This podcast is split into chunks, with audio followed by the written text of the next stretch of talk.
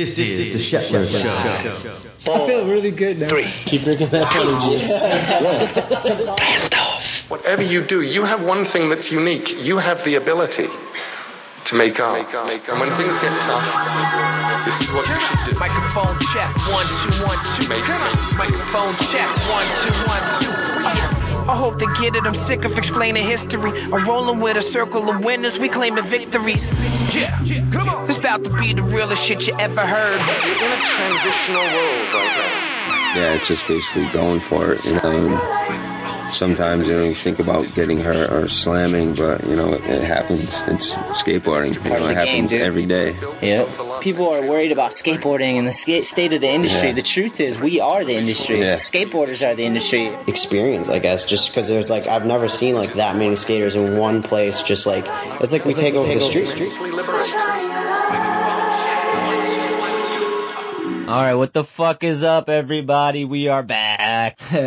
its guest is Jordan Hoffart. What's up, man? What up, Anthony? How you doing, brother? Chilling, man. I'm psyched. I'm psyched to be talking to you, man. Um, we were just talking a little bit before I hit record, and you're saying uh you're a you're a Papa Bear now, so you have to um to do some stuff. What were you up to today? Well, um, my stepson's 11, and so he's getting into all types of, you know, when you're 11.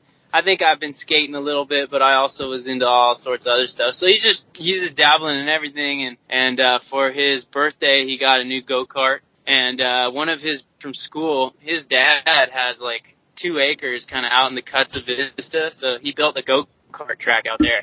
And uh, yeah, it's pretty. Un- actually, like go out there, just do it, too. it's fucking awesome. Yeah, it's so sick.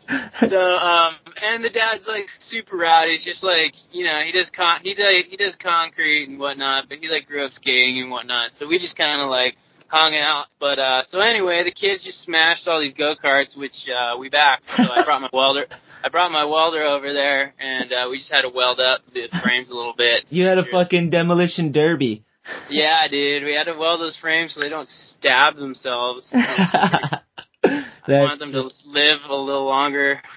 that's sick, man. Um, yeah. So I don't know if you've heard my podcast before, but there's not much of a there's it's kind of just a freestyle. We could talk about anything, and I love to jump around. So I hope you're. Cool. Yeah, yeah, yeah. I jump around all the time. Perfect. All right. I kind of like where I want to start right now would be how did you find your first skateboard? Uh, how did I find it? Well, um, my uncle uh, came and lived with us one summer.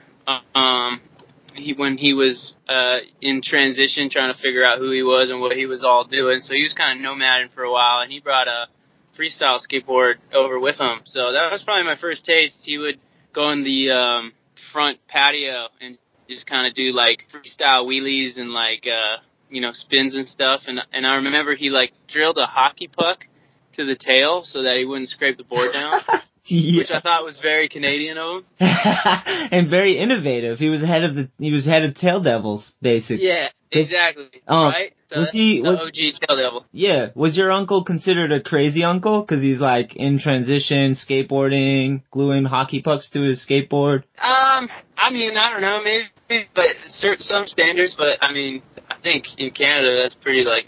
No. They're just down. They're like, hell yeah, that's awesome. Yeah, yeah, yeah. He was just. I mean, that was just. You know, this was back in. Let me see, 90, 90, 1990 probably. So, um, you know, I don't think he really kept tabs on skating so much. It was just he just had a board and he liked to fuck around. You know, so. That's cool. So did Um, you did you yeah.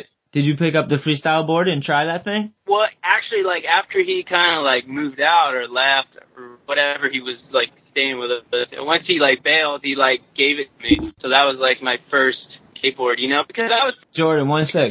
The phone's just breaking up. Oh no, are you there now? Yeah, you sound good. Okay. I'm just gonna pull over right here, dude. All right. Whatever works. Yeah, no doubt. I can edit some of this too. I have people that like produce my podcast, so we can edit out whatever. But usually I just say fuck it because this is good. This is good podcast material right now. Yeah, sometimes you gotta just let it go, dude. Yeah, like the fact that you're down while you're driving to do the podcast means we have to keep this in because that's fucking awesome.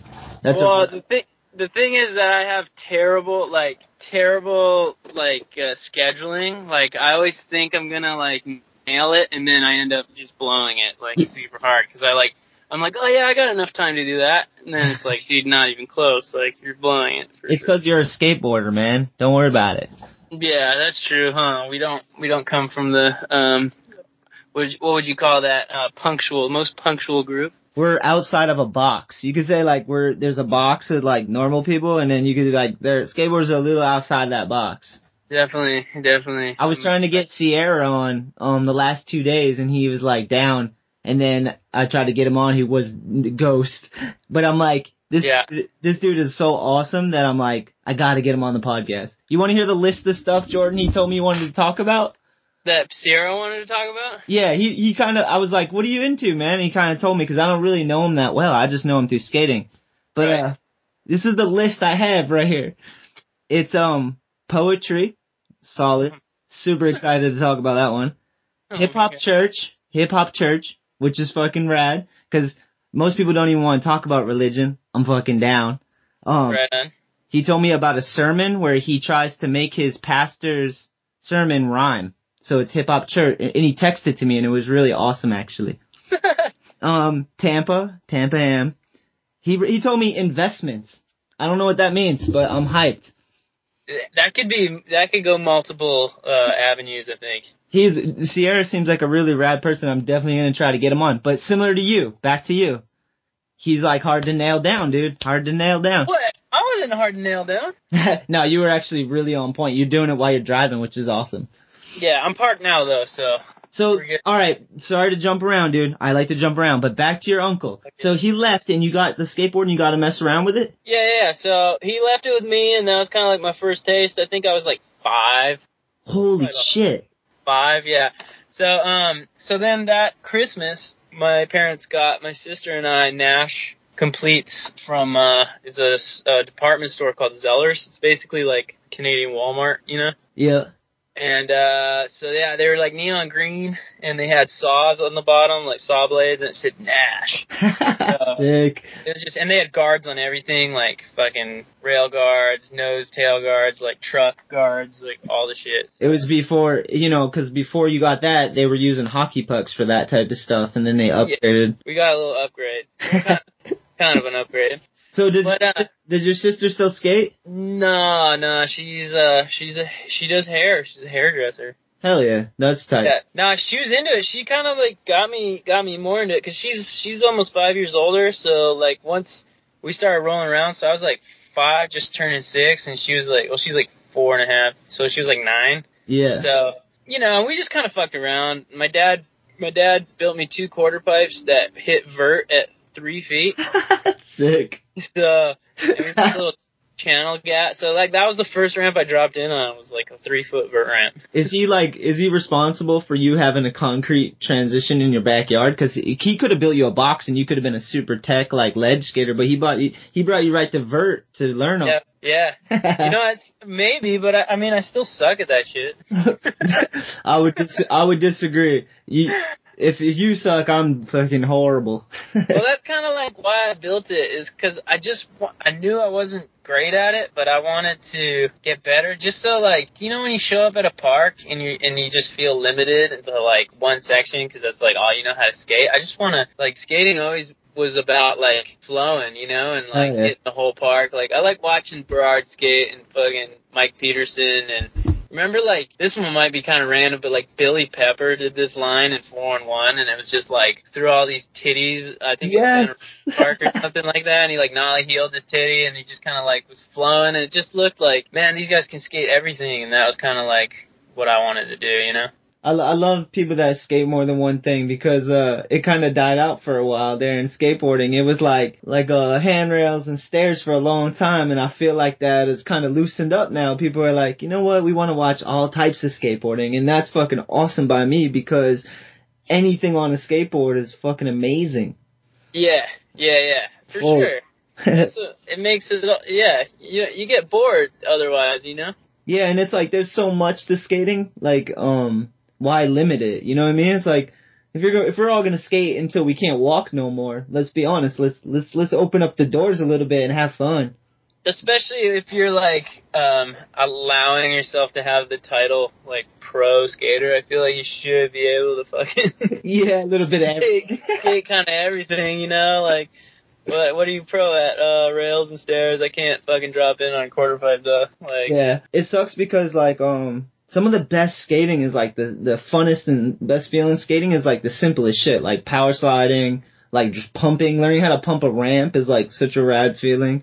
Um, pushing, yeah, pushing, like all that shit that like kind of disappeared for a while. yeah, but it's like, dude, it took me a while to like really mature as a skater. Like, like I was, I was definitely caught up as to like just really think of skating. Skating to me has like changed a lot more. Like I'm, I'm, I'm more, much more aware of like the style and finesse factor, you know. And I, Yeah. I understand that you know we're not all blessed with it, but like when I grew up like skating and like move started first moving down here and like sessioning, I was just like, all right, let's go try to get the gnarly shit, you know, and just get. I wasn't necessarily good, but I just fucking jumped down something until I either couldn't walk or I'd like roll, you know, like black out and roll away. You know what I mean? Hell yeah, I've I've had to piss cranberry color a few times because of that. Yeah, yeah. So like, and so I. So it kind of just like I felt like I always had to like prove myself to some point, you know. And it wasn't until uh, it wasn't until in the last couple years that I really started like thinking about like, man, like you don't have like the gnarly shit doesn't mean it's the best, you know. It's just like it's the way someone does something, and I know like you hear it all the time, but it didn't actually like really ring true until like the last couple years, you know. Yeah, and that, and that's awesome. And it's similar with me, man. That's like a sign of growth and change, and that's like how you hang on to something as you grow. You know, that's why Yeah. like all the dudes I always looked up to were like like Susky, Brian Anderson, um, Steve Nesser. Uh-huh. They could all do training tricks, and they all had like a sick style, and like they would do big stuff too. I like a little bit of everything. I think it just But like they they did it all proper, and it looked like you know they knew exactly what they were doing. You know what I mean? yeah. Who would who would you say? Do you have a top three of people that you just always enjoyed their skating? Oh yeah, um, Busenitz. Fuck yeah. Well, there's four. There's Busenitz, Kirchart, Reynolds, and fucking Cardiel. Damn. Yeah, you can't go wrong. No. I mean, and they're all super powerful, but um, they all just look so in control. Like you know.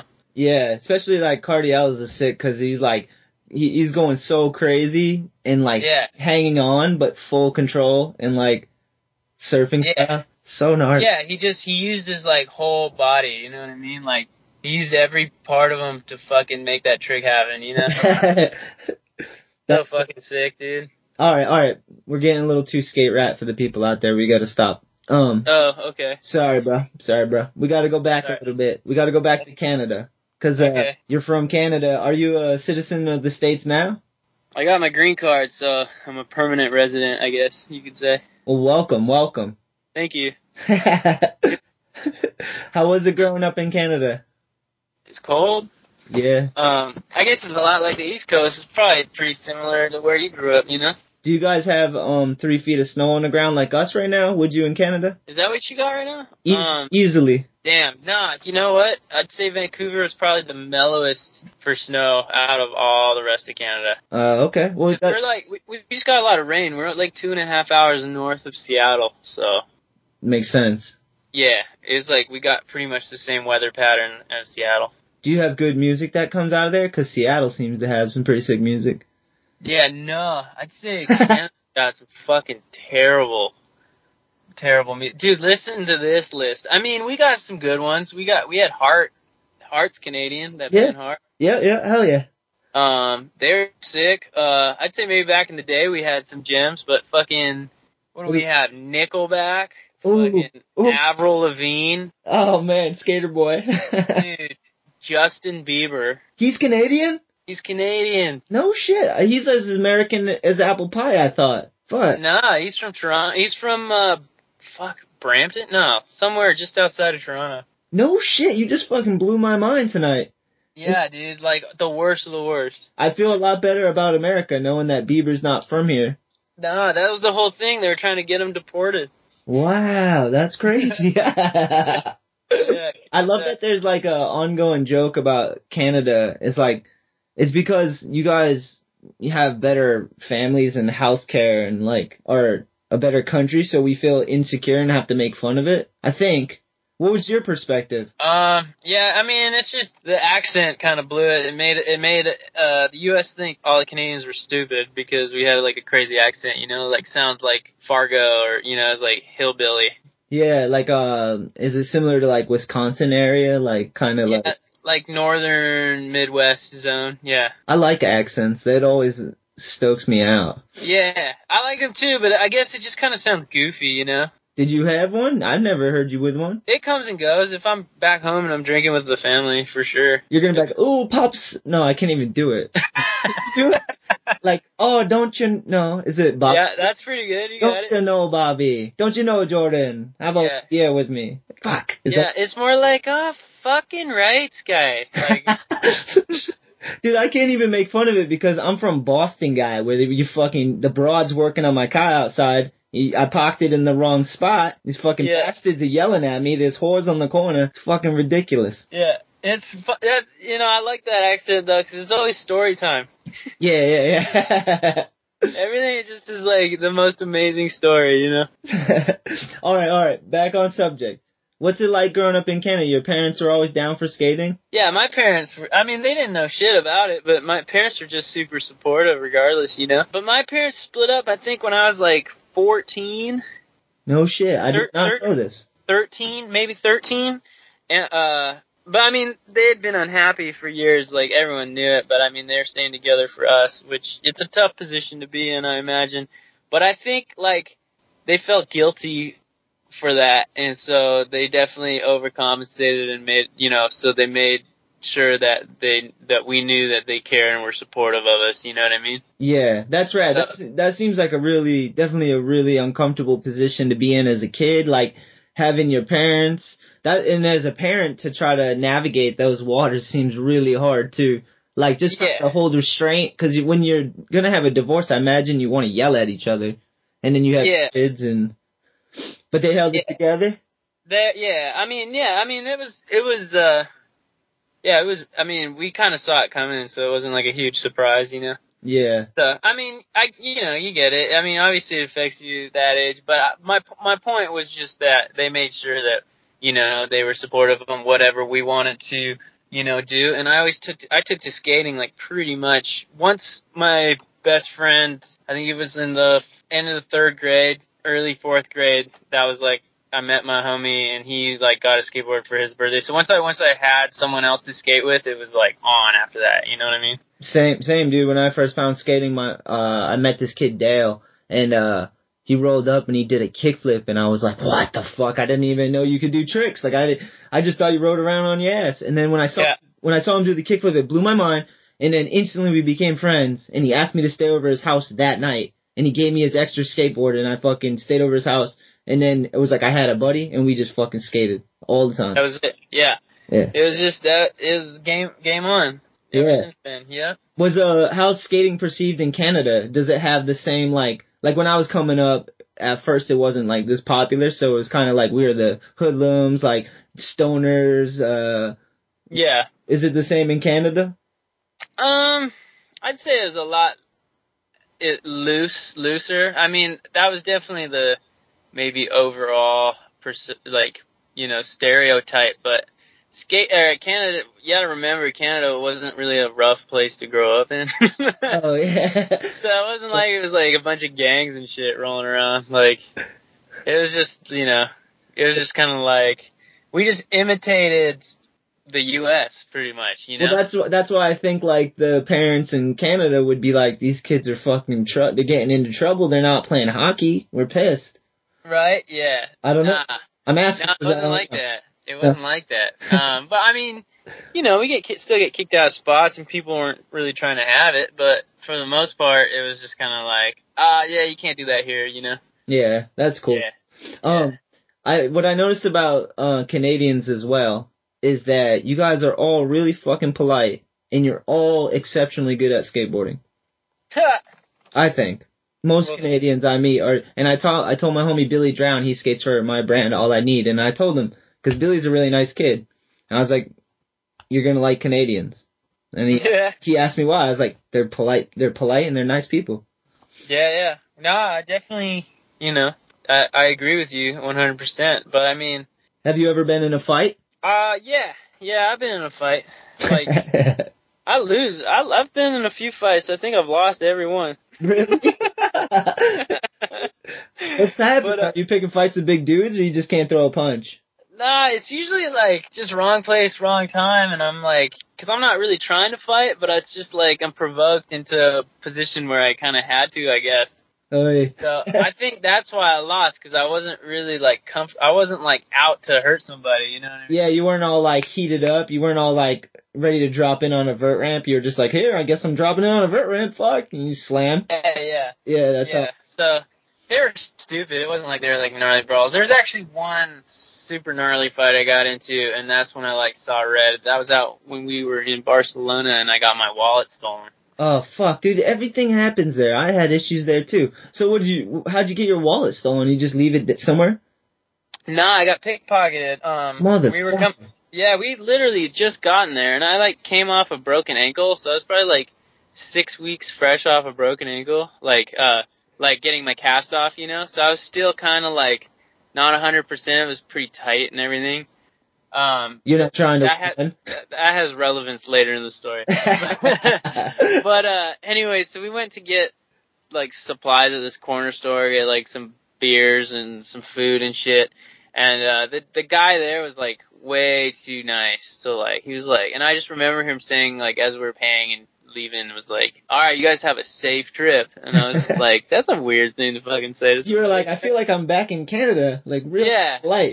But I was like, all right, dude, thanks. And then I guess I heard it at the time, but it didn't ring until later. But I heard a, I heard some whistle, and I seen two dudes walk into the store like kind of as after we left. And then a couple blocks later, um, these dudes came up from behind us and were and like put his arm around my head and or my shoulder and was like, "Hey, bud, hashish, hashish," and I was like, "Nah, I'm good, dude." And he's like, "All right, all right, all right," and he kind of like made did this weird move where he like kind of like almost like from the neck like bent me over kind of thing, you know? yep. you know what I mean? So like that my ass was out so he could like grab my wallet. Kind oh, I see. I see. Yeah, that's sketchy. Yeah.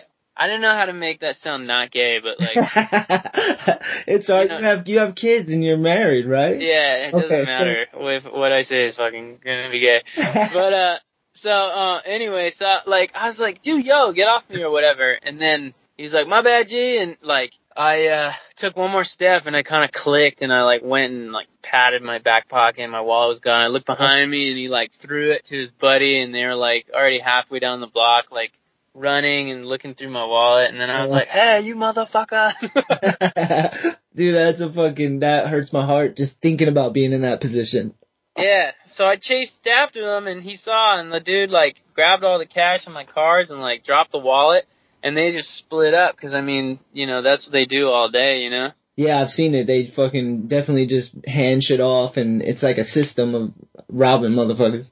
Yeah, exactly. So I just decided to keep following the dude that actually like that actually like took my wallet. But wait, wait, wait. He dropped everything, and he took the cash, and you still followed him. Well, he took the cash and my credit cards. Oh, yeah, oh yeah, that sucks. Yeah, but he his buddy took them. So and I like spur of the moment just chose to follow the dude that took my car, took my wallet, and not the dude that like You made, actually got the cash. you made the wrong choice. Kinda, but then uh, so I like just chasing this dude down alleys like six blocks probably, and uh, my homie, I was with my homie and he kind of went another way, and uh, but I don't know, I was just seeing red, so I had my groceries in my hand and skateboard in the other hand. I'm just like fucking running after this dude, and he kind of like, I turned this last corner and.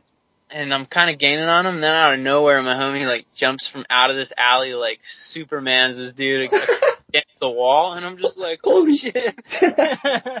so we like pin him up against this wall, and we're like, dude, call your buddy, give me my fucking, you know, give me my fucking money back, dude, give me my fucking visa. He's like, I don't have your visa, I don't have your money, and I was like, call your friend right now, like, you know, like whatever, like just give me my fucking money, like Yeah, I'm we won't have a problem. Just give it back, and I'll leave you alone, you know.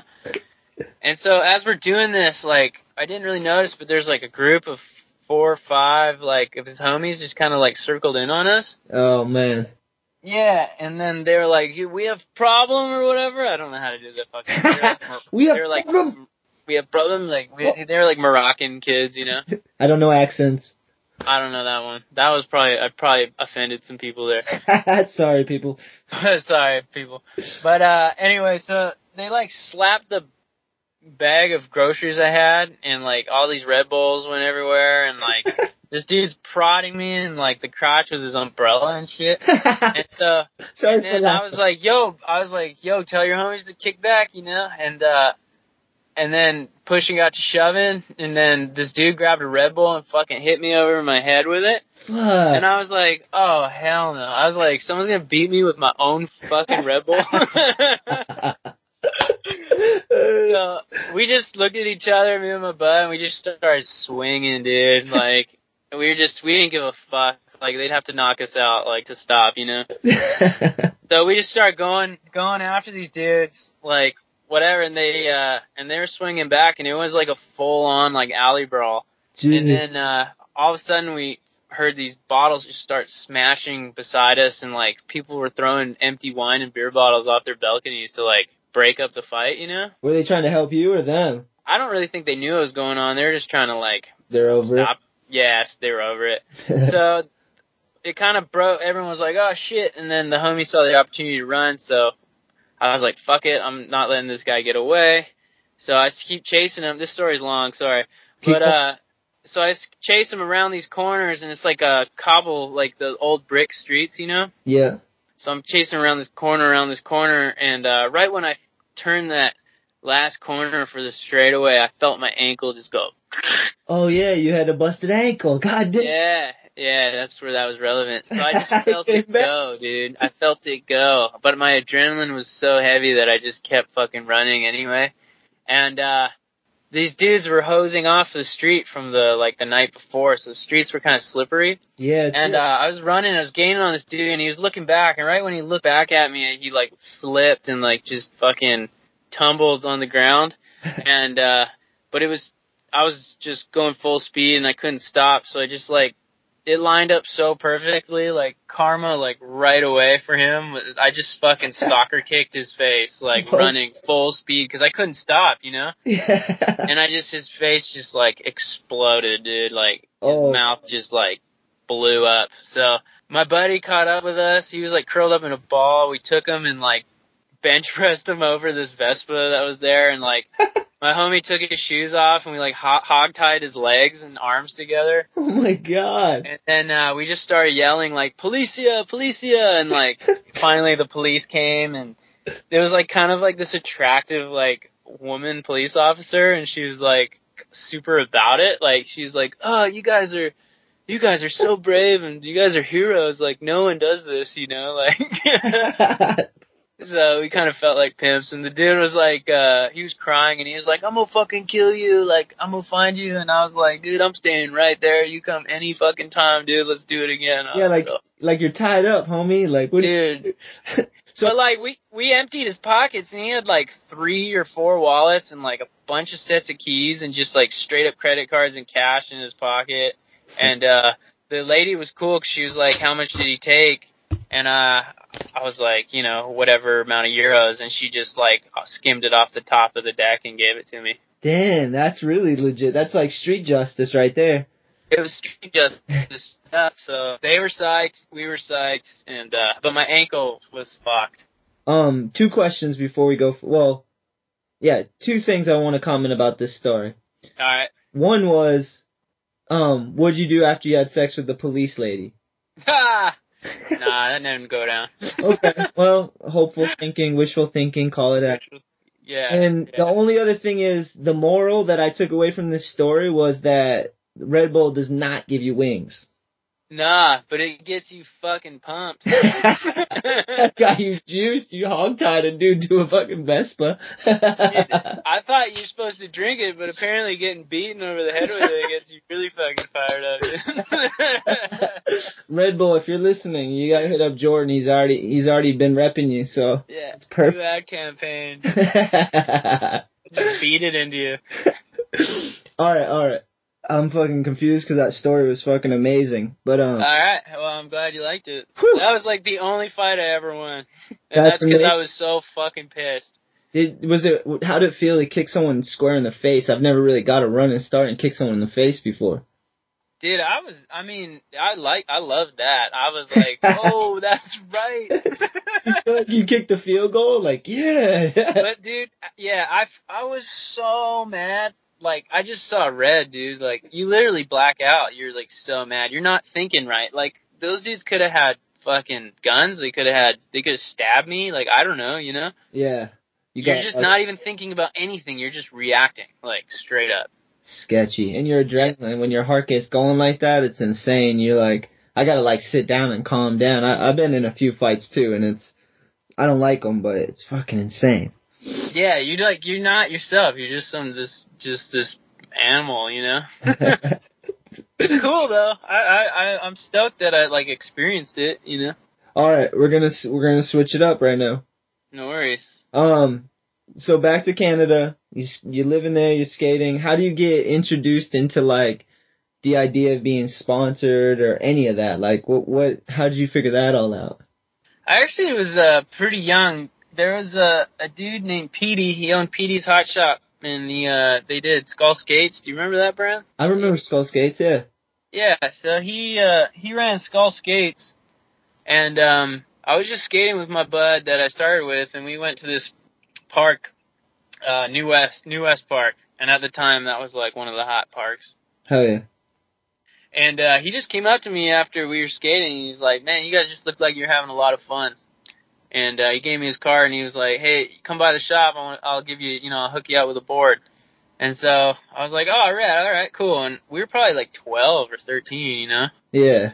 Um, so my dad drove, you know, drove me all the way out to the city that week, and uh, sure enough, he gave me like a T-shirt and he gave me a board, a Skull Skates board, and he was like, "Yeah, man, when you're done with this one, like, come back, and uh, you know, I'll I'll give you another one." And I was like, "Oh, fuck yeah, all right, cool." And uh, I didn't really understand it at the time, but he just like. The, what stuck with me was like when he said like, "Man, it looks like you're having a lot of fun," you know. Yeah. Hell yeah. That's a good compliment for sure. You know what I mean? And it was like there was a couple years where I kind of lost that. I wasn't really focused on that, and uh, those that's shitty, but it happened. But like, I came back to me that those words always like stuck around, and like as I grew up and got older, it kind of like made more sense, you know? Yeah, absolutely. It's funny. It's funny, like especially since you're a father now, and like, um, it's like the more you go through in life, it's the more you can like appreciate things. And those words like that are so simple. As a little kid, you don't really, you don't get it because you haven't really been through much. So the day Yeah. you go back and you're like, yeah, skateboarding is fun. You're like, oh yeah, fuck yeah, I get what he was saying. Yeah, yeah, yeah. Exactly. It's like, and especially now being a dad with with kids, and like you you you really have to prioritize your life, and you know, uh, you know, prioritize what's important. You know, 'cause you only have so much time in a day, and uh, your life's not really about you anymore. yeah, So the fact that you know skateboarding is fun, so it's like you really, you know, I appreciate those hours per day I have on a board so much more than I used to. I don't take any of it for granted anymore. You know what I mean? you got you got to listen to uh the podcast I just released today with Aaron Suski. We talked about this exact same thing. It was Oh, like- really? Yeah, 'cause like me and him both work a job. So when you're working a job, you can't do what you love when you want to do it all the time because you have other obligations, you know. So, Right.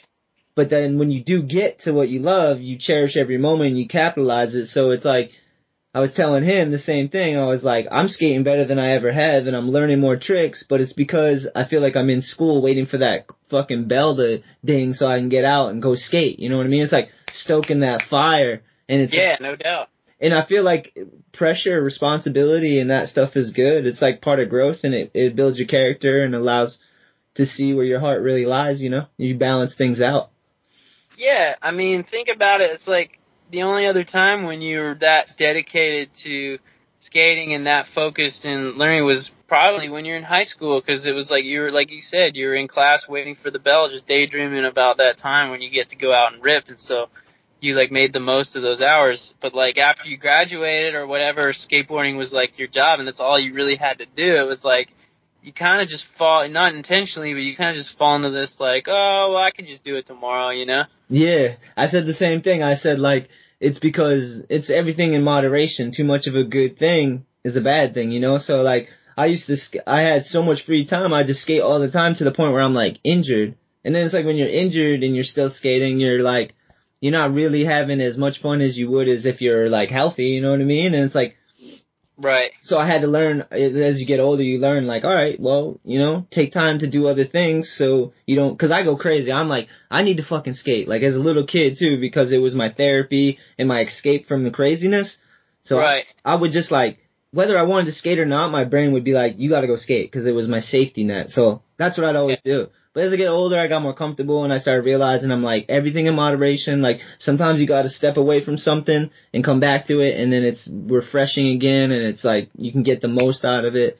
It's a good lesson. I, I enjoy, how old are you, Jordan? Dude, I turned 30 last week. Damn, I'm 32. I got you by two years. Woo! Fucking slow. You're fucking slow. Thir- thir- 32 going on 18, right? oh, I mean, I feel like I said, I feel like I'm skating better than I ever have, and uh, Yeah. I feel like I'm a still a kid in my heart, but um, but I am 32 and I'm proud of it because I earned those years, and, and so that's why I say I'm ahead of you. When I talk to kids and people around me, Mhm. I'm just like, well, you'll catch up eventually. yeah, yeah, no doubt. Um, hey, do you, with that being said, how's your body holding up? I'm sore, you know, but like no sore than when I was jumping down big shit all the time. Yeah, no doubt. Now I give my time, my body a little more time to rest, and I stretch a lot, and uh, I can still jump down shit. I just don't do it every day now because I'm like, you know, yeah. so my body, like, I have no ACL in my left knee. Oh, you don't? No, I haven't had it since I was 16. I got sponsored, turned AM and pro with no ACL in my left knee. Wow, dude. Still, Heavy. still don't have it. I um went to when I turned pro for World, I got health insurance and I went to the doctors and they were like, they were well first they said my knee was fine. He just did like a um X-ray and then then I was like I'm still getting an MRI like it's not fine like it's been bothering me since I was 16 you know and I'm like 20 something years old pro for World Yeah, yeah. six. So then I went to get the MRI and then they're like, oh no, it's not fine. You have no ACL. And I was like, yeah, I kind of knew something was up, you know, like, Right. so every, anything you've ever seen of me on footage or photos or anything is all with on, no ACL on my left knee. Did that prevent you from being able to do certain tricks? Or like, Um, no, I'm so I'm so like I have a high tolerance for pain and I'm very um I don't know. I put I don't know. I just fucking dealt with it basically, you know. Um Yeah. I could get it healed back to where it would feel great and then it would get hurt again and then I have to redo it again and again and it's just all on my own, you know. And uh but now Yeah. now it's been like the last few years, like 4 years, it's fine cuz I like finally got a surgery. I didn't get my ACL. I didn't get that replaced, but I got it scoped out so my meniscus was cleaned and everything. And, oh, okay. and then my knee felt fucking great. So I still have no ACL, but the doctor said I worked the muscles out above and below the knee well enough it's holding it steady. So, So you don't even need to worry about it. and I smoke a lot of weed. Ha! I have my, just for people listening, I like to say this on every podcast. I have my Canamed, um, little certificate, Massachusetts. You're stamped that piece of paper that says I can legally smoke weed so no one can come get me. Right on. Hey, is that that's uh, how does that work? That's like state because like it's federal still try to do any busts. Yeah, federal. It's not like you. This is medicinal. So in Massachusetts, since I had vertigo for like six months of my life and I have no ACL, it was pretty easy to get a medicinal license. But federal, they could come in, you know. But I mean, it got to be crazy because you should see the states that legalized it and the amount of money they brought their their their states and brought them out of debt. You know, I think it's just a transition period right now. So, Uh, no doubt. but it's just like that's what it is. You know, people in power that make money off of other things don't want to Yeah. give it up. The feds are still trying to figure out how to capitalize on the money situation.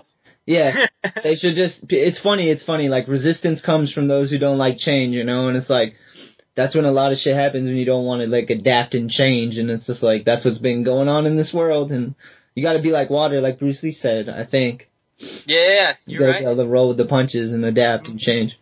Absolutely, to survive, no doubt. Yeah, so um, but yeah, my knees, my knee's good, man. I've been, it's been years since I've had any problems with it. It feels great and feels better than it ever has. So I don't know. And That's cool. That's cool, man. Cause um, I was asking because a, a fucking uh years ago, eight, seven, eight years ago, um, I broke my uh tibia, a vertical fracture in my tibia, yeah, and uh, it was a really awkward fracture. And um, I just ever since then, like I've gotten my ankle cleaned and uh, the scar tissue broken up a bunch of times, but for whatever reason, it's never got to the point where uh, it's it's been a hundred percent. And so when I land, sometimes when I land a certain way going landing backside, like after doing like a backside flip or whatever, yeah, you know, um, it's just an instant hot pocket and my ankle just blow up. Yeah. I've had, I had that for a while with my knee. I had that for a while. Like certain ways I would turn, I'd be really nervous and scared too. But once I got it cleaned out, it felt pretty great. Yeah, that's cool, man. Hell Maybe yeah. you need to get something. Maybe I don't know if they do that for ankles, but there's sometimes there's like fragments floating around or scar tissue, and it cause like um weird little pinching pains and stuff like that. You know? Yeah, yeah. Well, I've been trying. To, I've been hitting some yoga lately, doing the you, the YouTube yoga videos. Hell yeah! that, that's helped a lot, dude. I'm like super psyched on all that stuff, you know. My girl's a yoga uh, instructor. I, I don't. She, I went to her class a couple times. I don't do it regular regularly, but I enjoy it when I do do it. Yeah, yeah. It's so essential, man. I I'll be honest, dude. I fucking hate actually doing it, but like feeling the the benefits are like undeniable, you know. Yeah, you want to trip out, man? Uh, have you ever heard of a sensory deprivation tank? Yeah, yeah, yeah. When you're Joe Rogan talks about that shit. Yeah, I've been doing that. Is it good? Is it sick? Dude, well, think of it this way. It's 600 pounds, 600 to 800 pounds of Epsom salt in 10 inches of water. So imagine Yeah. how buoyant that is. And then you float in that for an hour. So just for your body alone, for like your ankles and your, to get every ounce of swelling out, you're, it's like the ultimate Epsom salt bath, you know? Right. So that is amazing. And then on top of that, you're floating. So you have no gravity and no pressure on your body. So everything stretches out and your body gets to relax and all those joints get to like settle because it's the first time for an hour you've had no gravity on your body because you're just floating. So your Right, right. your body settles and like so it's amazing for that. But then on top of it, you have no sense. You can't hear because you put wax plugs in your ears. You're in a tank, so you can't see, and so you have no senses. They're completely cut off for an hour. So all you have is like your own thoughts, which is like the first time in your life, in my life, in most people's life, you hear your own thoughts as clear as day. Does it? Did you trip out? The first time, well, actually, the first two times, the first 20 minutes, I tripped out because I got emotional baggage and shit like that, and I'm just like, you know, I'm a, I'm a natural warrior who, you know, it's just the way I grew up, overstimulated. So the first 20 minutes you get in there, and I got in there really high the first two times because that's what the, I listened to Joe Rogan podcast and they're like, get in there really high. So I was like, all right, I go to this this spot, I don't know anyone, jump in this tank and fucking really high as shit. But the first 20 minutes, freaked out, and then after that, you settle, you calm down, you start to like realize that like you get through all that silly shit and insecurities and worries that are on your head for that day or that month or whatever. And then Yeah. you get 40 minutes of just chilling, thinking about whatever you want, almost like lucid dreaming. You just get a daydreaming, and it's so clear because it, you have no outside stimulus. It's only your Right. thought. It's only your only thoughts. Like I literally lay there and just drift in and out of things that I'm thinking about, things I'm hyped on, like. But yeah, I mean, it's it's scary meeting yourself for the first time. It's like being, it's like looking in a mirror, but like you know, because you just hear your own voice. Yeah, yeah. Shit, my And you- voice is annoying too. I've heard it on playback. Mine too, dude. Trust me, mine's annoying as hell. But like that first 20, 20 minutes, you get it out of the way, and then you know it's awesome. It's really good for that that side of things too. I, I've been taking my homies. I got eleven sessions for like a great deal, and I've been bringing Yeah. all these kids that are like eighteen to like twenty five, like all these people that are like young adults. And I was like, here, you want to come hear your own voice? See what you're scared of? And they all get out and they're smiling, like, thank you, like so hyped they got to do it. Cause they all enjoy it. They all enjoy it. They get past all the worries and shit and then they get to like chill. Yo, my it's funny you brought that up because my sister like wanted me to like g- go in with her on a on a sensory deprivation like facility. Dude, they're fucking amazing. I, I want to buy one. Like they have one that these people started a Kickstarter, and it's like Uh-huh. seventeen hundred bucks, and you can buy one for your house, and you can run it off your outlets. It has a a filter and it has a heating pad. So, because the the Epsom salt water is heated to your body's temperature too, so you don't even have that feeling either. But um, Damn, send me that link, dude. yeah, absolutely, absolutely. And uh yeah, I would love to have that cuz I'd love to share that with my people, you know? Like I'm bringing them to a place now, but if I just had it here and like someone came over and was stressed, I'd like try this. They get out like you feel like you shed layers. You feel like you get out and you're like, "Wow." Like you feel like you all the weight of the world is lifted off. Damn, that sounds so tight. I'm gonna do it. I keep it's in my like my loose things to think, you know, my loose list of things to do, but I'm gonna put it up there in a Please. prior. I'm gonna prioritize that one. Please do, please do. I promise you, you'll enjoy it. It's not a permanent fix because you know you come out and maybe you know a couple weeks later, you, your world gets overwhelming again. But it's just that escape when you need it. You know, it's just that escape where you just can go and indulge and enjoy. It's fucking awesome. Really do. it. Rad, dude. Oh Uh, yeah, I'm gonna do it. Little off subject. Where was I going with this? Oh, so anyways, I'm I'm filming these like, for lack of better words, I've been filming these uh, webisodes, like reality webisodes, and I have the first one coming out, and I actually filmed me going in the tank and doing it, and uh, the whole process. We interviewed the lady that owns the place and everything. So those that'll be out soon. It's gonna be AI, AIN Life. So all I need life with Anthony.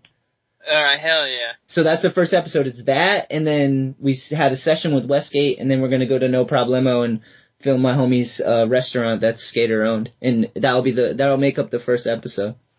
Sick. Pretty cool, right? Yeah, man. Yeah, you're doing it, dude. That's so. So you can get the full experience by watching that too. But um, all right, enough about the float tanks. We're moving on. First, All right. all right. So the first sponsor was a skate shop. You were saying, right?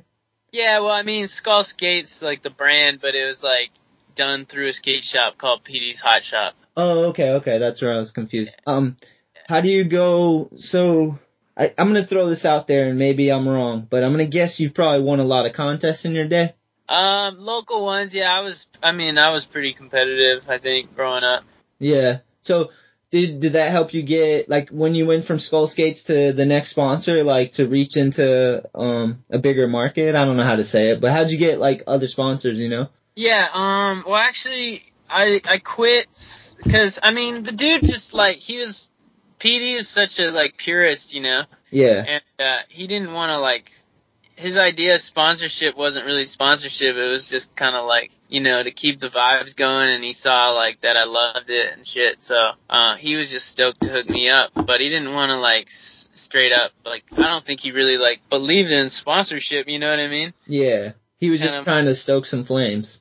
Exactly, exactly. So, and then I kind of, you know, but I, when you're a kid, like you don't. I mean, some kids, like you know, the mature, the the old soul kids get it, you know. But uh, Yeah. that was far and few be- between. I didn't get it. I was just kind of like, oh, what sponsor? Like, what else can I get? You know what I mean? Yeah. Yeah. Yeah. and then you got all your you know growing up in the suburbs you got all your friends like like oh yeah yeah yeah you sponsor dude. Like oh you should try to like do this do that. And so you're like listening to like idiots basically.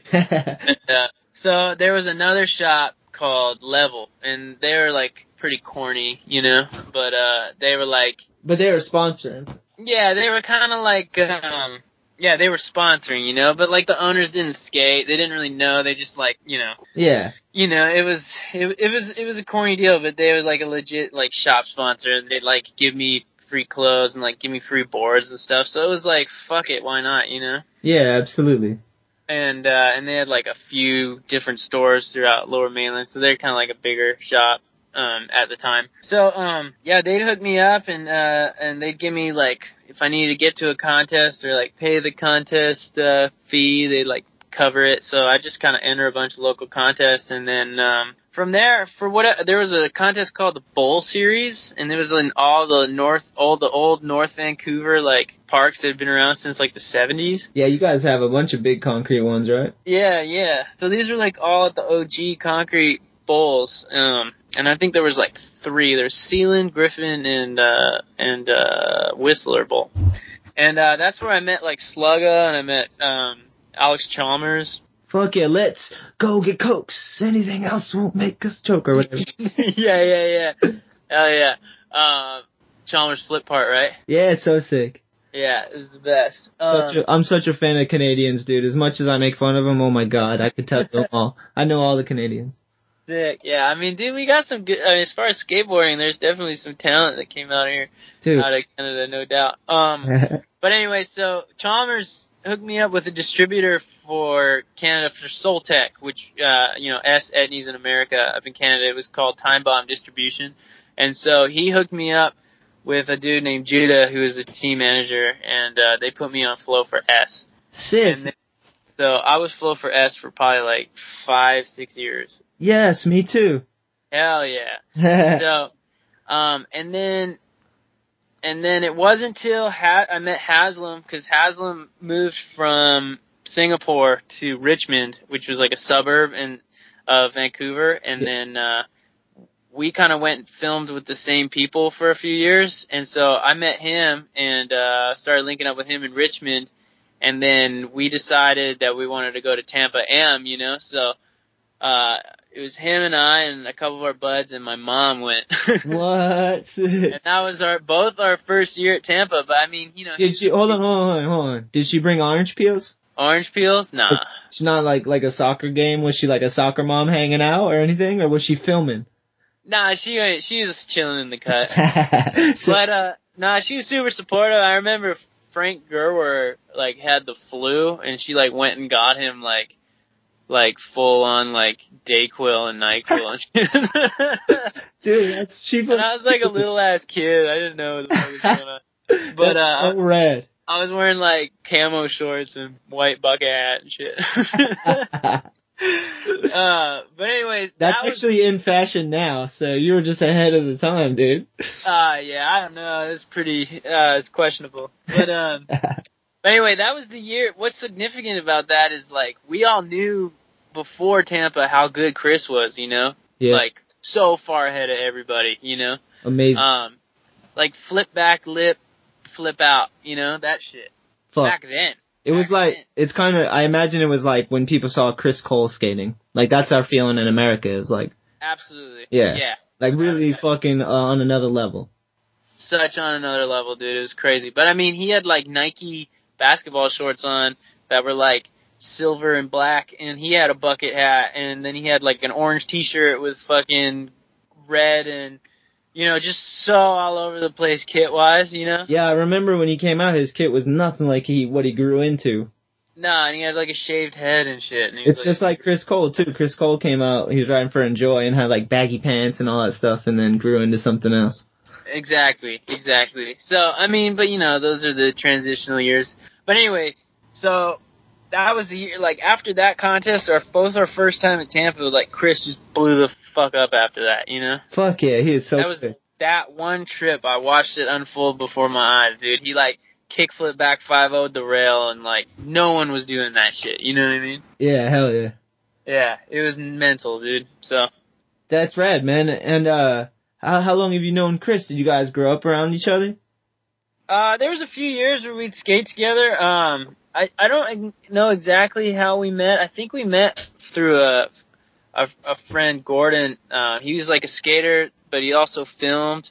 And I think he was sponsored by the same shop I was. And then he was friends with Chris. So I think one day we just all met up and that's kind of how I met Chris. I think that's how it went down.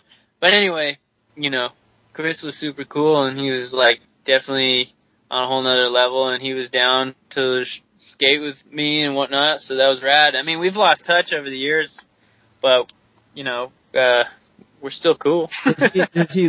Does he? It's all right, dude. You guys don't have to break up on the podcast. We can save that for another episode. yeah yeah yeah I actually want to get Haslam on the podcast, so put a good word in there. All right. yeah yeah hey man you probably talk to him before i will Hey, um, uh, oh yeah, okay, that's right. I forgot.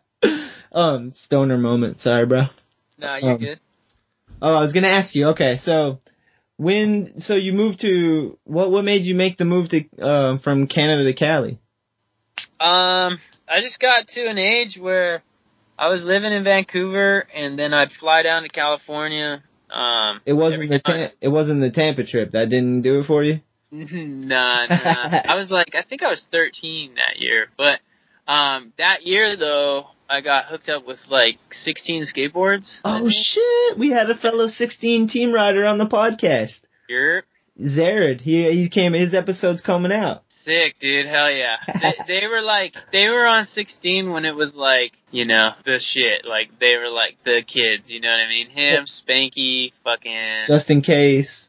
just in case, Jimmy Asselford. Damn. Like- I got on like after those dudes already graduated. You know what I mean? Yeah, it wasn't like, was it not cool anymore or something? Nah, nah. It was like, I mean, I don't know. It was just like the tail end of it. I feel like.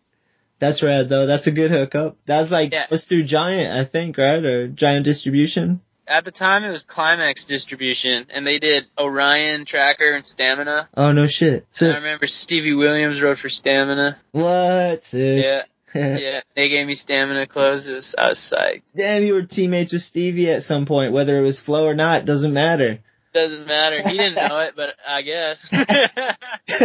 you guys are tight. You just don't want to talk about it. yeah, yeah, yeah. Um, but I remember like, yeah, they gave me they gave me a fucking two page spread tracker ad in Trans World. So I was like 15. Like those dudes had my back like super hard. It was sick. So anyway, I, once I got on 16, um, I do like trips, like a few week trips down to California um, throughout the year, and then uh, I remember I filmed a progression part. yes. Progression video magazine. Yeah, I had a gnarly slam in one of those. Oh, what'd you do? I was just doing like a tray flip. I hope someone finds it out there. I'm embarrassed. I was trying to tray flip lip down like a rail and the board like wrapped around and got stuck on the the bottom bar and like tripped me at the like body slammed me basically. Both my my feet hit the board while it was on the rail and like hung me up to dry basically. Ah, But I love progression. Those were sick. yeah, they were tight, dude. Hell yeah. So So- you filmed for that? Yeah, I filmed a little, little, little baby Jordan part. Hell yeah! You got to start somewhere though. You gotta start somewhere, dude. And I think that's you know it's funny when you talk about Sierra that he's like that. He told me that that was like he watched that part like he knew me before we met, and uh, he didn't tell me this till like years later, you know. But it's kind of funny to hear like the dudes. I don't know. You're like the dudes you end up hanging out with and being buds with, like you know, watch that shit. You know what I mean? Yeah, it's cool to know that they they were like fans while you were like fans. I'm always like that. Like Yeah. I'm such a, I'm such a skate nerd and I watch all the videos and then like when someone tells me the same thing, like I've watched your part, like Lalu's part, which uh, like is like a really obscure part of mine. I'm always, Yeah. how the fuck, like you, someone seen that? Like I'm always super hyped and it's cool to think that people pay attention just like you do. Yeah, yeah, no doubt, dude. It was pretty fucking rad. So anyway, that's kind of how I started coming down to California, and then, you know, after I graduated out of high school, I'd like go back and forth, go back and forth, and spend more and more time. But it wasn't until I was like 19, 20, then uh, I was riding for Powell at that point. How'd that come to be? Don't gloss over that there, buddy. Uh, uh yeah. Uh, well, I mean, you know, 16 skateboards. I guess the drill is once you turn cut, right? So. Uh, Old, bro. Give us back, bro. yeah, so uh, you know, Powell like uh they hit me up at another Tampa and they were like, What are you gonna do after sixteen? And I was like, I don't know, I haven't really thought about it and so they were like, Well, you know, come ride for us if you're down and I was like, um, yeah, I mean I'll let you know. I don't know you know. Uh, Did you have any other plans? not really, but uh you know, I mean Powell's always had like a stigma, you know. It Yeah. wasn't you know, it was always trying to be what it once was and it just, you know, won't.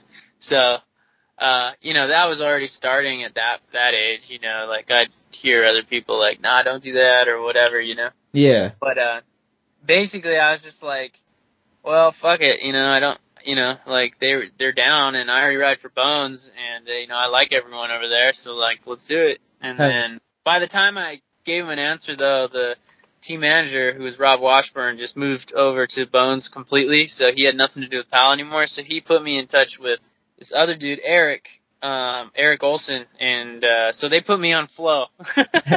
It was Canada flow.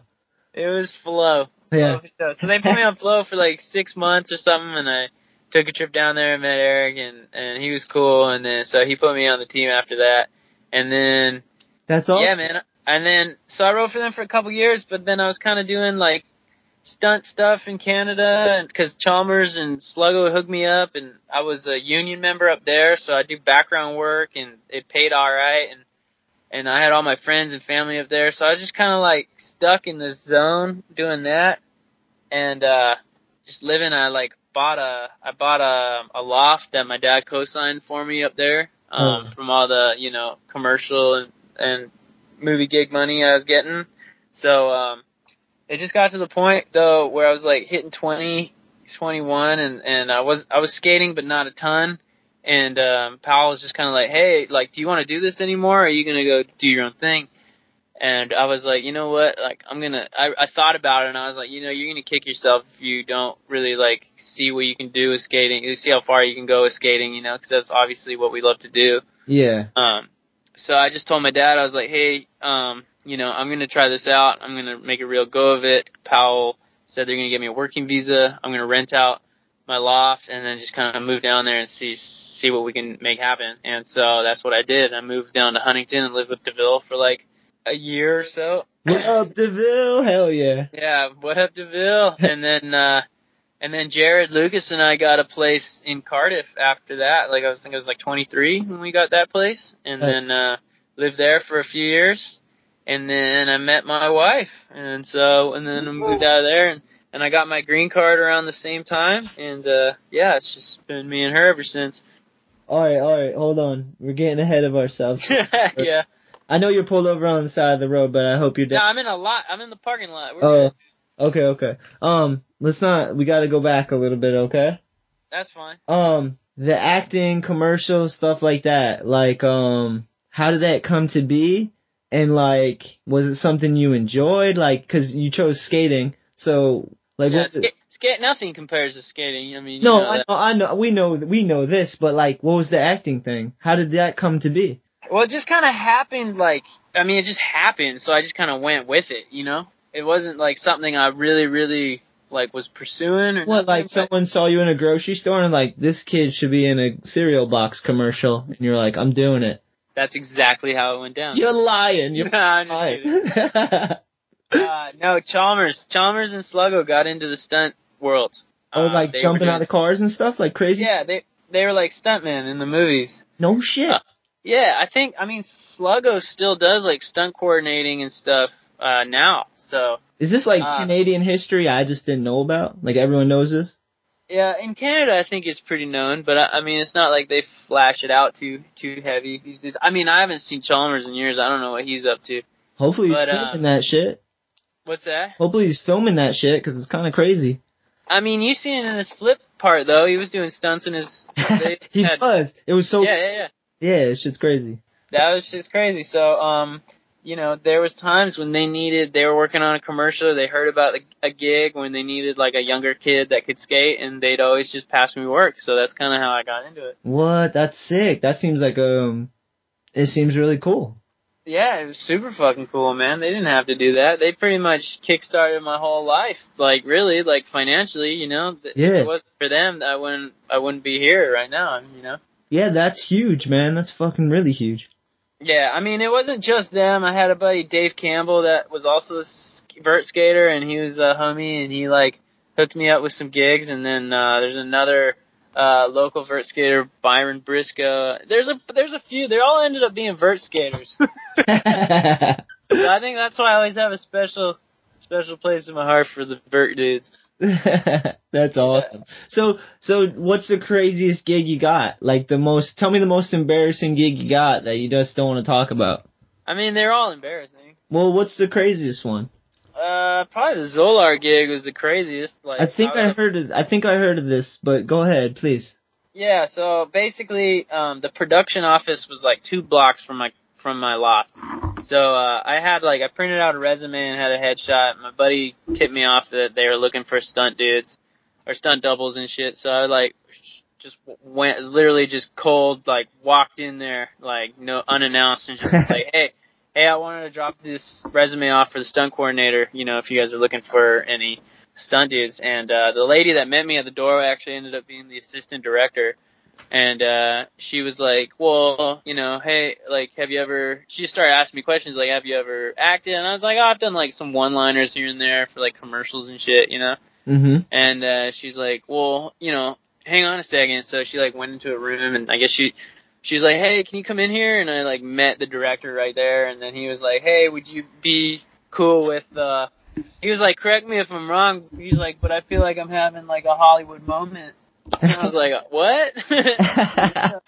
oh, you he was all like, phone. "Yo, would you be down to go to uh, an audition and like read for this part, Zolar? You know, like the lead dude?" And I was like, "Uh, yeah, fuck it, I'm down." You know. Hell yeah, Uh, fuck yeah. So they got me a taxi like that, like 20 minutes later, and I was in this downtown at this reading, you know, with like a room of people like applying to be this lead, and and then so I did the first taped audition, and then um, they got me like a acting coach, because I guess the director was like really, really was rooting, rooting for me, but I think hindsight because they could save money on a stunt double because I could do both. two for one. Two for one. you know what I'm saying? So yeah. So what? What is this role, Jordan? What? What exactly? What, what were you?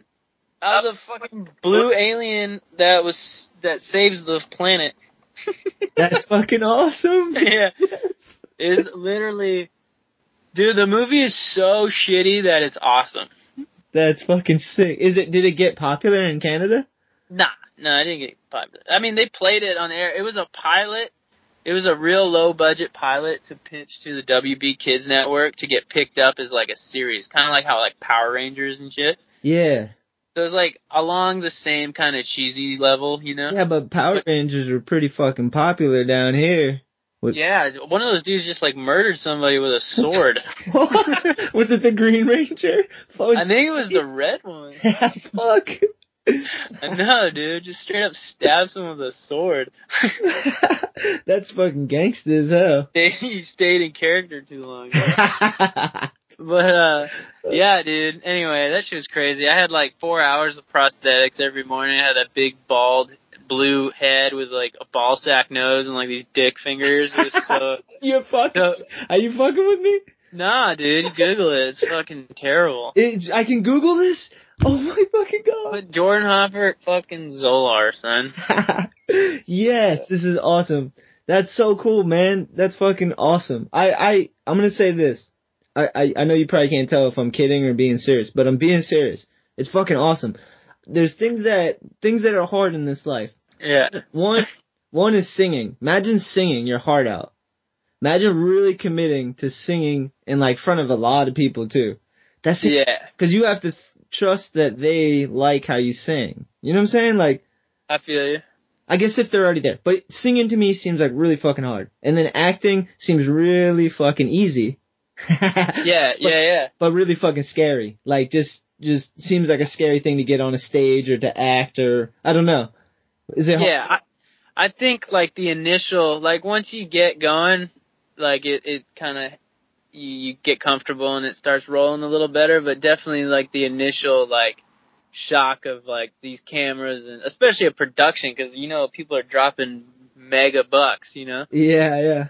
so you're like, fuck, I don't want to blow it. Yeah. It's got, But you gotta get it this take, for sure.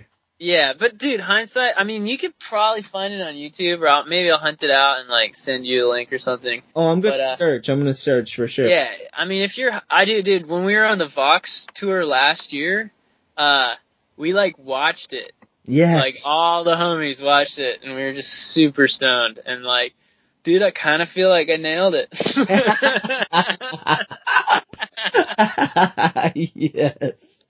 like, eh, like all the other dudes were like, I'm not saying I did good, but in comparison to all these other dudes in it that were like actually like trying to be actors, you know, they, I thought I, they were so bad, dude, that I think it just made my shitty acting look not so shitty, you know. That's crazy. So, all right, all right, all right. Enough.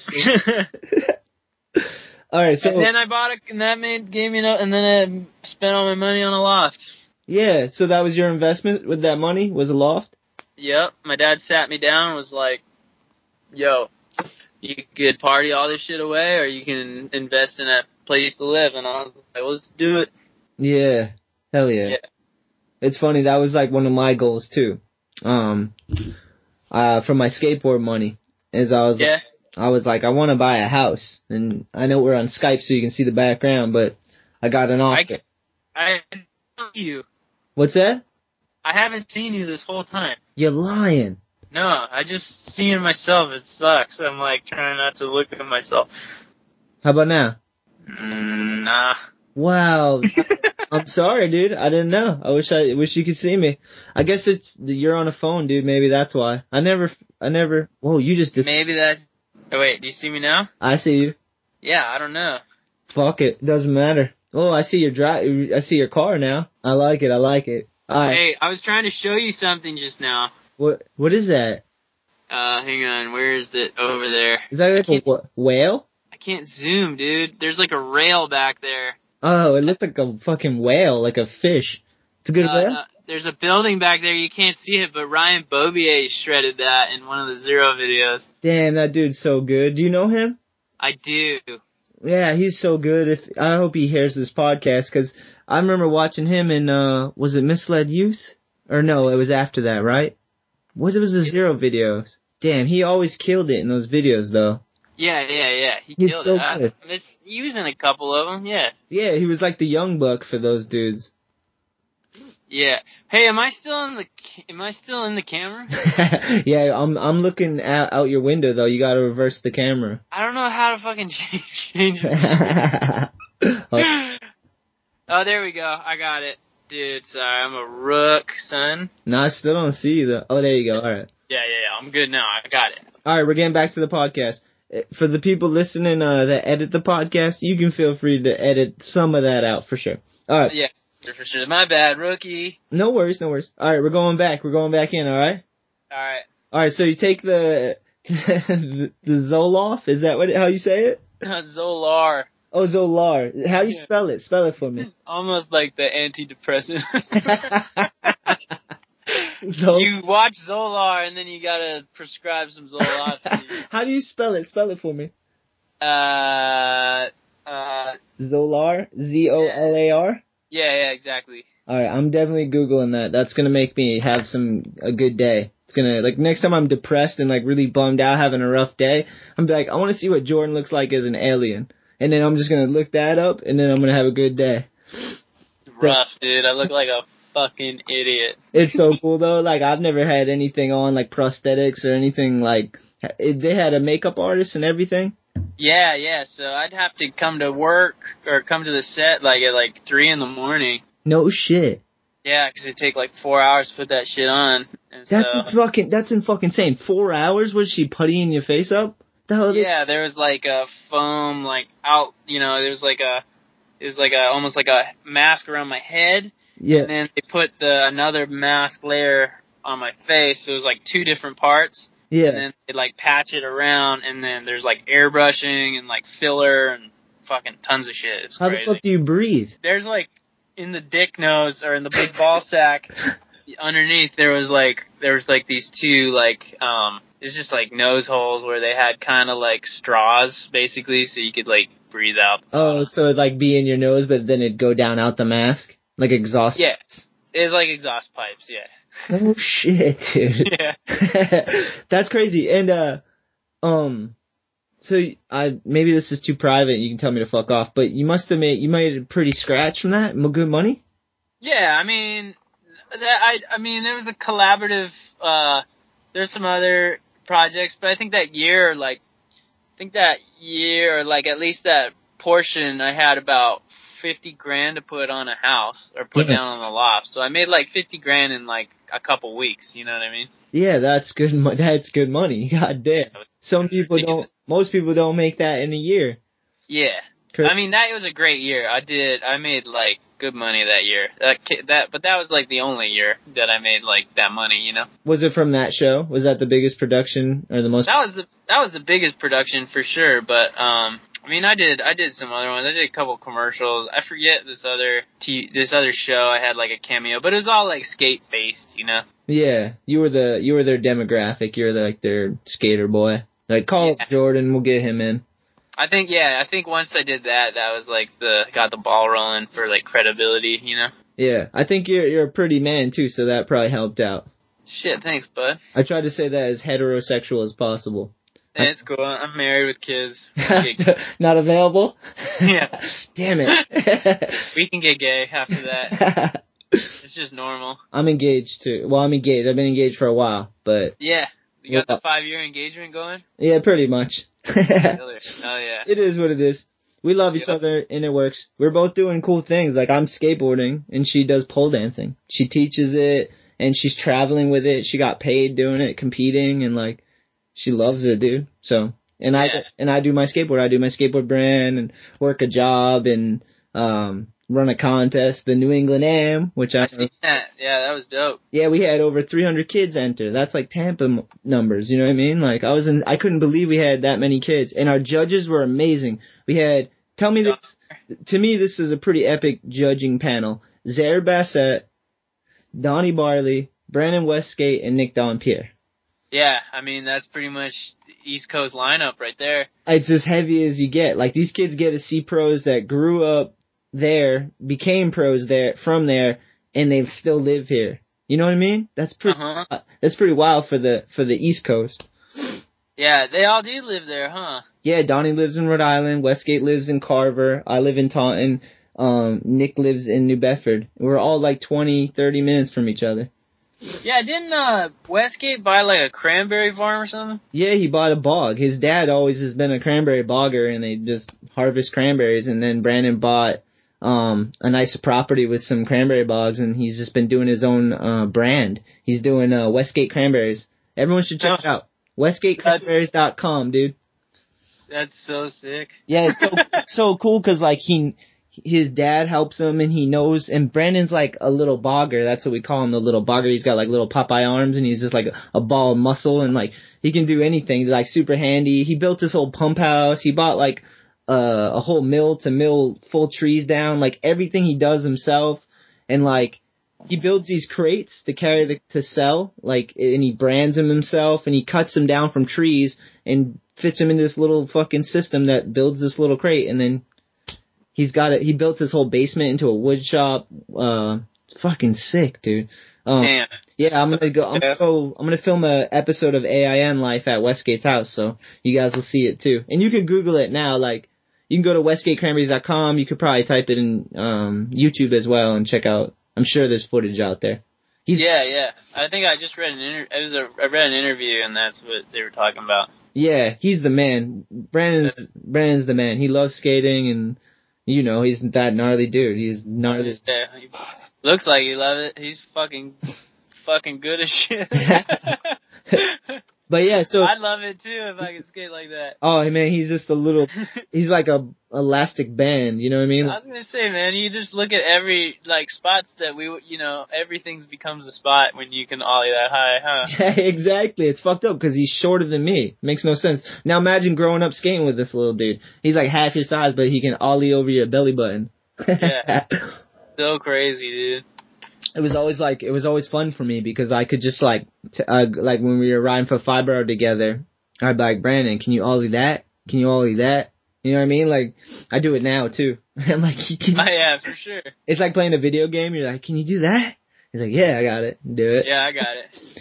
I wouldn't put anything past that dude. He's got it. No, he's the man. But yeah, so that was that was that, and uh, we might have to try and get you to one of the to judge them. We're gonna do it annually, so might, Cool. I'm down. Dude, it's like I said, we had 300 kids enter the contest, and how we did it was like we divided up by age. We did 14 and under, which is rad because we had so many little kids, which is the future, and then we had 15 and over, which is like the you know 15 and over, which is hungry dudes. Doesn't matter the age, just as long as it's 15 and over. And then we had a skate shop invite, and we had. I think it was 24 skate shops and they brought three riders each and they all came and fucking destroyed the course. Like it was just like one team goes at a time and then the next team goes and then, you know, like you session with your two other homies for like, I can't remember, like three minutes or something. It was fun. That, those are those are the best, dude. Like those are the those are the sickest. Yeah, 'cause that's like how you skate the park. You go and like you skate with your homies or you skate with whoever's sessioning. So you session that, and then I was like, well, these people are coming from all over New England. We had different states involved, Rhode Island, Connecticut, Massachusetts, you know, and they all come to the skate park because it's one of the biggest ones out here, and they come in session, you know, and it's like, like it's awesome. You're really not competing with anyone but yourself, you know, when you're with your homies and you guys are just skating to push each other. It's fucking rad. Yeah. So we did that, man, and we might we might have to try and figure it out. I'll start I'm when I start planning it. We'll see how we if we can get you out for it. It'd be fucking awesome.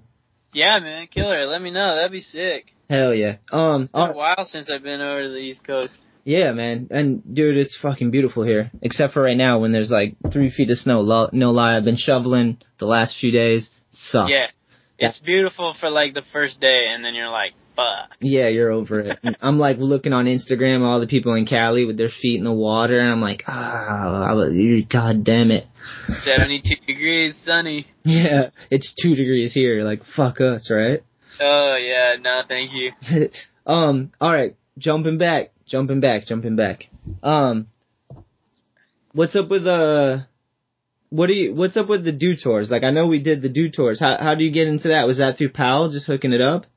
I'm trying to think, how the fuck did I get in this Dew Tours? Was it Ortiz? It's probably Ortiz. He's such the man. Ortiz, Korolik. Uh, Yes, Krolik's the man too.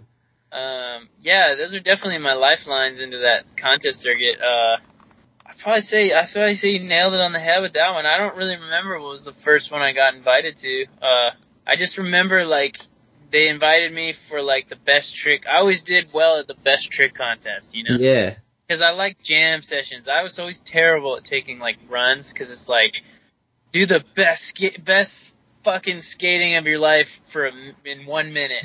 and I was like, I've never done the best game of my life in one minute. if you ever see, if you ever go skate with me in the streets, you know, like each trick takes like four fucking hours, you know. In fairness, though, you've done some fucking insane, gnarly shit. So uh, it's it's even crazier that it took you a while to do it. as, as have you, so I appreciate it. But Yeah. yeah, I mean, but that was the thing. Like, you know who said that? This is getting off topic too, but fuck it. It's Fuck like, it. Sierra was like, um, he was talking about like the dudes that just have it, you know. Yeah. Have, it's like, I think we were hammered. He was like, dude, you have it. I have it. Like, we, and he's like, we didn't used to have it. He's like, you didn't used to. use so brutally honest. He's like, you didn't used to have it, but you have it now. And I was like, wait, what do you, wait, what?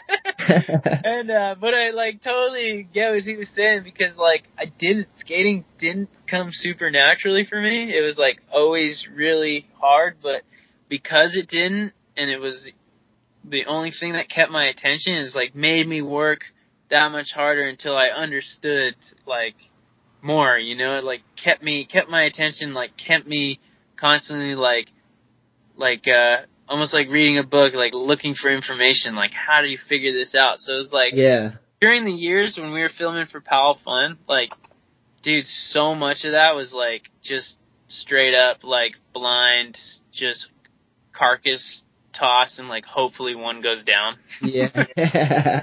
You know what I mean? Like Yeah. as far as skill level, like skill level was pretty low and like just balls out going. Those like that was like ten. You know what I mean? I was just Yeah. going until I was like, I'm either gonna kill myself or I'm gonna roll away. yeah, hell yeah. So um, definitely a lot more cau- cautious now, or just obviously as you get older, your body's not gonna hold up doing that shit, but. Practicing and, and figuring it out before you take it to a spot is definitely uh, a priority now. Yeah, no, I, I, dude, I fucking did the same thing. I, I would get far beyond what I should be doing, but just because, I mean, my story's a little different, but like, you know, the way I grew up, I, I kinda had to make it from where I was growing up, you know, like, fucking crazy family, father passed away, was living Yeah. projects and all this shit, so like, to me, skating was an escape from all that crazy shit. It was my fun little world where I got to meet happy, healthy people that that had a little community and I got to be part of it. Like the skate shop was so cool to me and they invited me in and taught me about magazines, video parts, like you it. you know what I mean? Like they introduced me to this thing that brought me so much happiness and escape and just bliss and endless joy. Everything that we understand now, you know? Um, yeah. so to me, I looked at it like I really want to be a pro skateboarder, and I literally was coming off the streets, and I had friends let me live with them. That's how I graduated school. Like my friend asked their parents if I could live with them, and then they let me live with them, and they washed my clothes and fed me, and where his mom was fucking amazing, and like um, you know, I was just so unstable. Like even if I worked a job, I was just like on edge, ready to cry, like all that crazy shit that comes with growing up in this fucking environment. But so I took skating like I was like, I gotta do this. Like that's how I seen it. Like if this is the level, this is where we gotta go. You know what I mean? Like Right, right. you have to make a splash, especially. Uh, without a doubt. and it's even crazier nowadays. It's like Oh. these, these dudes, you got to make a splash in any way. And I think the most, the best way to make a splash instead of having to kill yourself is like just be you. Like everyone's unique. You know what I mean? So if you can do you the best you can do, and you show that and showcase it and express it, and aren't afraid to like be who you are and share that with the world, then that's a better way to get noticed than having to like keep up with the gnarliest fucking trick or everyone's skating 16 stairs. Like, but that, I went through the same thing though, because at that time, that's what sponsors wanted. You know what I mean? Oh, yeah. That's the whole thing that I'm re- kind of, that's the whole thing I want to rebel against is cause like I wrote for brands that weren't skater owned and that's what they were looking for. And to me, it's like all I need is skateboarding. So I don't know if we aren't doing it, then those dudes are doing it and they're fucking up the gen- next generation of skateboarders. So to me, it's just like, that's why I do my own brand because I'm like, enough of this. Like skateboarders have to control the industry and do it. You know what I mean? We Yeah. get it. We get it. Like, so yeah. that's been. I mean that that I mean it's just an easy I mean it's just like why motocross is so huge. It's like just a big display, like it's just entertainment. Like this dude jumping fucking ninety feet on a bike, you know, it's like it's for the everyday public that doesn't really get the technicality of it. It's just like an easy sell. So it's like same with skating, like jumping down big rails and like huge sets of stairs and carcass tossing. It's an easy sell. you yeah, but what I it's mean? a, it's only an easy sell because like it's easy because you're not doing all the work. So like with all I need, we just did a t- two week trip to California. We filmed the whole thing and like I brought these kids for their first time to California. I do a contest where I get these kids to come out and like they get to skate in front of the some of the most epic judges, homegrown judges. Like I do all the legwork, the demos, all the shit that these brands decided they didn't want to do no more, and they're trying to buy these like kids to do stunts for them so they can catch attention. You know what I mean? Like right. I think skateboarders that if they, they we used to own the industry and when we did, it was like we knew it was fun, we knew it was good skateboarding because we were doing it from our heart, you know. And it's like that's how it should be done now instead of like some dude that has a big wallet. It's like as a collective, maybe you could gain. You know, you don't. I don't know. Every money I make from all I need goes right back into it. Like if Right, right. if some Yeah. days if someday it, it makes me more money where I can live off of it, I'd be fucking forever indebted to anybody who reps all I need and you know what I mean? But for now, I don't give a fuck. Like I I I've been a pro. I've got to travel. I had the pro shoe. I had the pro board. Like I've been all over the world, China twice, Australia, like seen heights that I never imagined, like coming from the projects. And like now I'm like, I just, I just want to like give that to skating. Like if I can help, like I brought some dudes out to Cali and they were like, got to put their feet in the salt water on the west coast. Yeah, yeah. That's yeah. like, you get to give that to someone. That's a fucking amazing feeling. Like Yeah, you get to sh- sh- uh, spread the stoke, dude. not even like give it to someone because they earned it. You know what I mean? Like Billy Drown is who I'm speaking of. Like he shreds so hard and he like helps me, you know, grow all I need. Like we are a unit. So I don't know. The industry crashed. So then I was like, World Industries was done and they didn't want to invest anymore because they weren't skateboarders. But I see the value in skating for sure. I'll invest into it to the end of my life. You know? Well, because it goes so far beyond just a financial gain, you know. It's yeah, like, nailed it. You nailed. it. it saves your life, you know. Yeah, and that's what I was liked what you were saying before. You were like, like you got you got it. Whatever. Who who was saying that to you? Oh, Sierra, like he meant like the juice, like you know, I we got we got it now. We we're we're good at skating now, you know. like, spent the time and then we figured it out. But he was saying, you know, back then maybe you didn't have it, but you just fucking you fooled yourself into having it. You know what I mean? Like I was almost like a fake it till you make it kind of scenario. Like yeah, I like. I I just jumped down heavy shit because and then I was like, well, I'll just do this and then in the while I'm doing that, I'll figure out the rest. You know what I mean? yeah, yeah, yeah. it's like maybe I had like a handful of tricks and I just fucking like took those as far as I could and while I figured out the rest of my game. You know. it's funny. It's funny because it's like I love that sometimes like success and like in anything is almost just like being the one who hangs on to it the longest. You know what I mean? Like, Yeah. there's plenty of dudes that were naturally talented, amazing Oh at skating, God. and where So the fuck are they now? You know what I mean? So And that was it, dude. Out of like all my friends, dude, I was like not even close to on that level. You know what I mean? yeah, But like, I was the one that was like, "Fuck this! I'm taking her. I'm going for it." dude." that's Yeah. tight, man. part mad is part part being a fool, dude. That's what it takes, you know. hell yeah, hell yeah. Yeah, People think I'm crazy still to this day. Like, you Like- gotta be. yeah, that's what Goonan says to me. He says you gotta be a little crazy to do it, all this shit. Yeah, it was wasn't uh Robin Williams fucking said had a quote about that. It was like, I don't know the cr- cra- something I don't know. You got to Google that one. Someone Google that and send that to me on Twitter so I can Send it on Twitter. Yeah, and hit up Jordan, hit up me and Jordan so that we'll know it's you. Yeah, yeah. That's exactly. it's true though. It's true, man. It's like I feel like. Do you notice a change going on right now in like society and the world? I don't know how deep you think about this shit, but Like human consciousness and like Yeah. sh- shift and everything. Absolutely. Yeah. I see it. I follow. I follow. uh culture.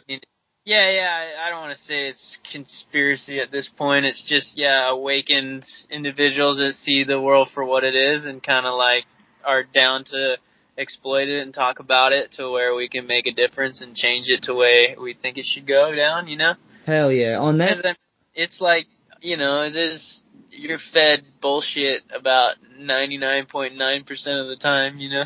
yeah, absolutely. It's funny they set it up to like fuck the average person. Basically, they like Right. try, they try to trap you. They're just trying to strip you of all your resources and like as conspiratorial as this sounds, but it, whoever set up the way of living, especially in America, is like not for your welfare. You know what I mean? It's definitely yeah. It's a it's um it's a it's a greed driven society. You know, capitalistic society. But I mean, and then but it also gives an opportunity for uh the people to you know the the ones that are smart enough to research it and understand it. It gives them an opportunity to kind of see it for what it is, and then uh you know do be able to do something about it. You know. Yeah, absolutely. But It's, I mean, it's kind of the old way that things were done too, you know, it's like limited as the internet came out, dude, it opened up people's uh ability to get to information, you know, and once people get information that shit spreads, you know, again, a collective intelligence, you know. Well, before Yeah. before we were in this system, we were just relying on advertisements, you know, basically movies, stuff like that, you know. Now it's like you could literally listen to a podcast with like a rocket scientist, like an official dude, or they're giving away um MIT classes online, like the whole whole shit, like right online. way, What's that? no way. I said. Yeah, you just Google it, man. I swear to God, all the classes, they're all lectures are on there, everything. You could you could learn anything nowadays. And uh Yeah, use YouTube some and learn it. yeah, but that, but it's the internet. That's why because now we have like um a way to connect on a massive level and social media too. Like how do you feel about social media? Yeah, I mean, uh, it's in my opinion, uh, it's great because it's you know, I mean, obviously everyone has their. It's just like uh, an unlimited amount of channels, so and it's not forced down your throat. So if you, you're not into something, you don't have to follow it. But if you're into something, it's right there, you know. Yeah, absolutely. So, and it, and it's a very individual view. So, um, it's very, um, you know, each person, it's it's it's um personal to them, and it's like a passion. You know, there's passion behind what they're saying. You know, yeah. that cha- that avenue is like that channel is like all about them. You know, so. Um, you get, you find, you stumble across some pretty, pretty rad ones. Yeah, absolutely. I really like Sierra's actually. I was checking Yeah. this shit out. Theirs is funny, dude. But I, I follow this dude, uh, like Chaka Bars. Choco bars? Chaka, Chaka Bars. How do you spell it? It's uh, C H A K A B A R S, and it and um yeah, I mean that that's more like a philosophical like um you know why you know how Thought provoking kind of. thought provoking. Yeah, he he he he right he goes off on tangents. That's it. Um, yeah, but it's it's it's cool. I mean, uh, you know, and you take from it what you you want at the time, and or you what you know. I'm, I'm sure you could read it four or five times and it, you come away with something completely different every time. But uh, I don't know. It's just it's just like challenging. It challenges you, you know, to think in a different perspective and and kind of just be open to uh, I don't know, different ideas and different uh, ways of thinking about life and consciousness and purpose and all that good stuff. yeah, it's just it's just like um we can all see each other now. It's like we're doing a podcast right now and you're in California, you know what I mean? And I'm like looking at you and we're communicating. Like this couldn't happen. I mean, we could have the internet, we could have the phone and we could just talk, I guess, but like this is crazy that we can actually connect on this. Like you could say something with full emotion and I could see it and be like really feel that depth. I mean, they use it, it's all propaganda, you know, they use it like in, you know, people do just that, if you have a story and you can promote it, it's a beautiful thing, you know? Yeah, yeah, no doubt. It, we can connect like to people in other countries now with YouTube and all the videos and like you can kind of just see everyone's story and then you start to realize that there are no real lines and everyone's just kind of the same everywhere. Like we all cry, we all bleed, like. Yeah, I mean you can see like these big, like the Wizard of Oz, like traditional Wizard of Oz, like you know companies like these massive productions that you think are massive are just like you just know how it all works now. So it's like it's a little bit more honest and a little bit more real, you know. Yeah. And you can see those pe- those companies that uh, you know relied on that and uh, don't shift with you know are don't um, adapt, change, adapt. Like you said, yeah, they're losing they're losing their grip. So it's uh it's definitely an interesting time for sure. I I like transparency. Transparency is key. That's what I like. I like you just you show your flaws just be who you are, like express everything. I think because I think it's a change in values, Jordan. It's like America always lusted after dollars. You know, it's all about money and and the success that comes with it. But I think it's changing now in the world to be more about like um people with skills. You know, like and skills can be empathy, compassion. Um, you know, or even just like woodworking or whatever, like real tangible skills, not just some fake currency that doesn't exist. Yeah. So, because it creates a, va- you know your own personal value, an idea of self self worth. You know, like Yeah. I can do something. You know, as opposed to like, oh, I got a bunch of money, but I'm a fucking, I got nothing. You know, outside of that. You know. Yeah, exactly, exactly, and I love it. It's it's an untouched. It's almost a.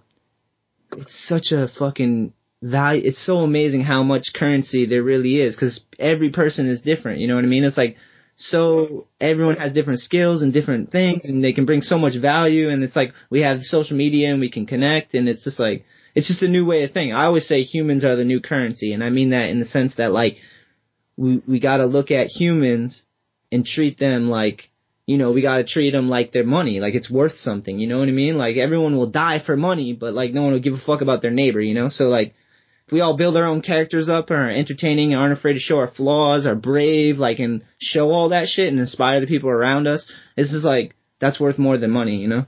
Yeah, you gotta invest in yourself and invest in others. You know, invest in each other, kind of thing. I was talking to my homie the other day at the skate park, and it was funny. It was it was a young kid, and he was talking about uh his motivation. uh, He I don't know if it was his motivation, but he was like said he had like a picture of a yacht or something on his wall, and I was like, what the fuck do you want a yacht for? Like, sit like I'm like, I'm like you're so young and you want a yacht, and I'm like.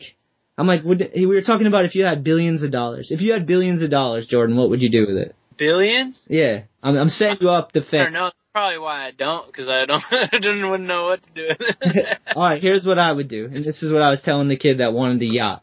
I was like, I'll put enough money, billions. We're talking billions. We're talking retarded. Let's say Apple money. I was like, I would take enough to take care of my immediate family, the people that I love, and, and my umbrella, and make sure we have enough money to live, and just enough. You know, we have billions, and then the rest, I would just give it away.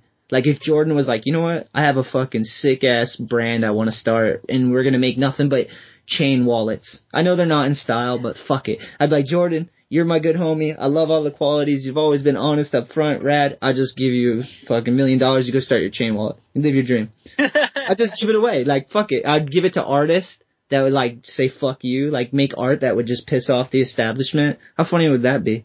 Just give them Yeah. tons of money to do crazy art, like build sculptures in weird places. They're like fuck you. yeah. it's just yeah, I, I don't know. I that.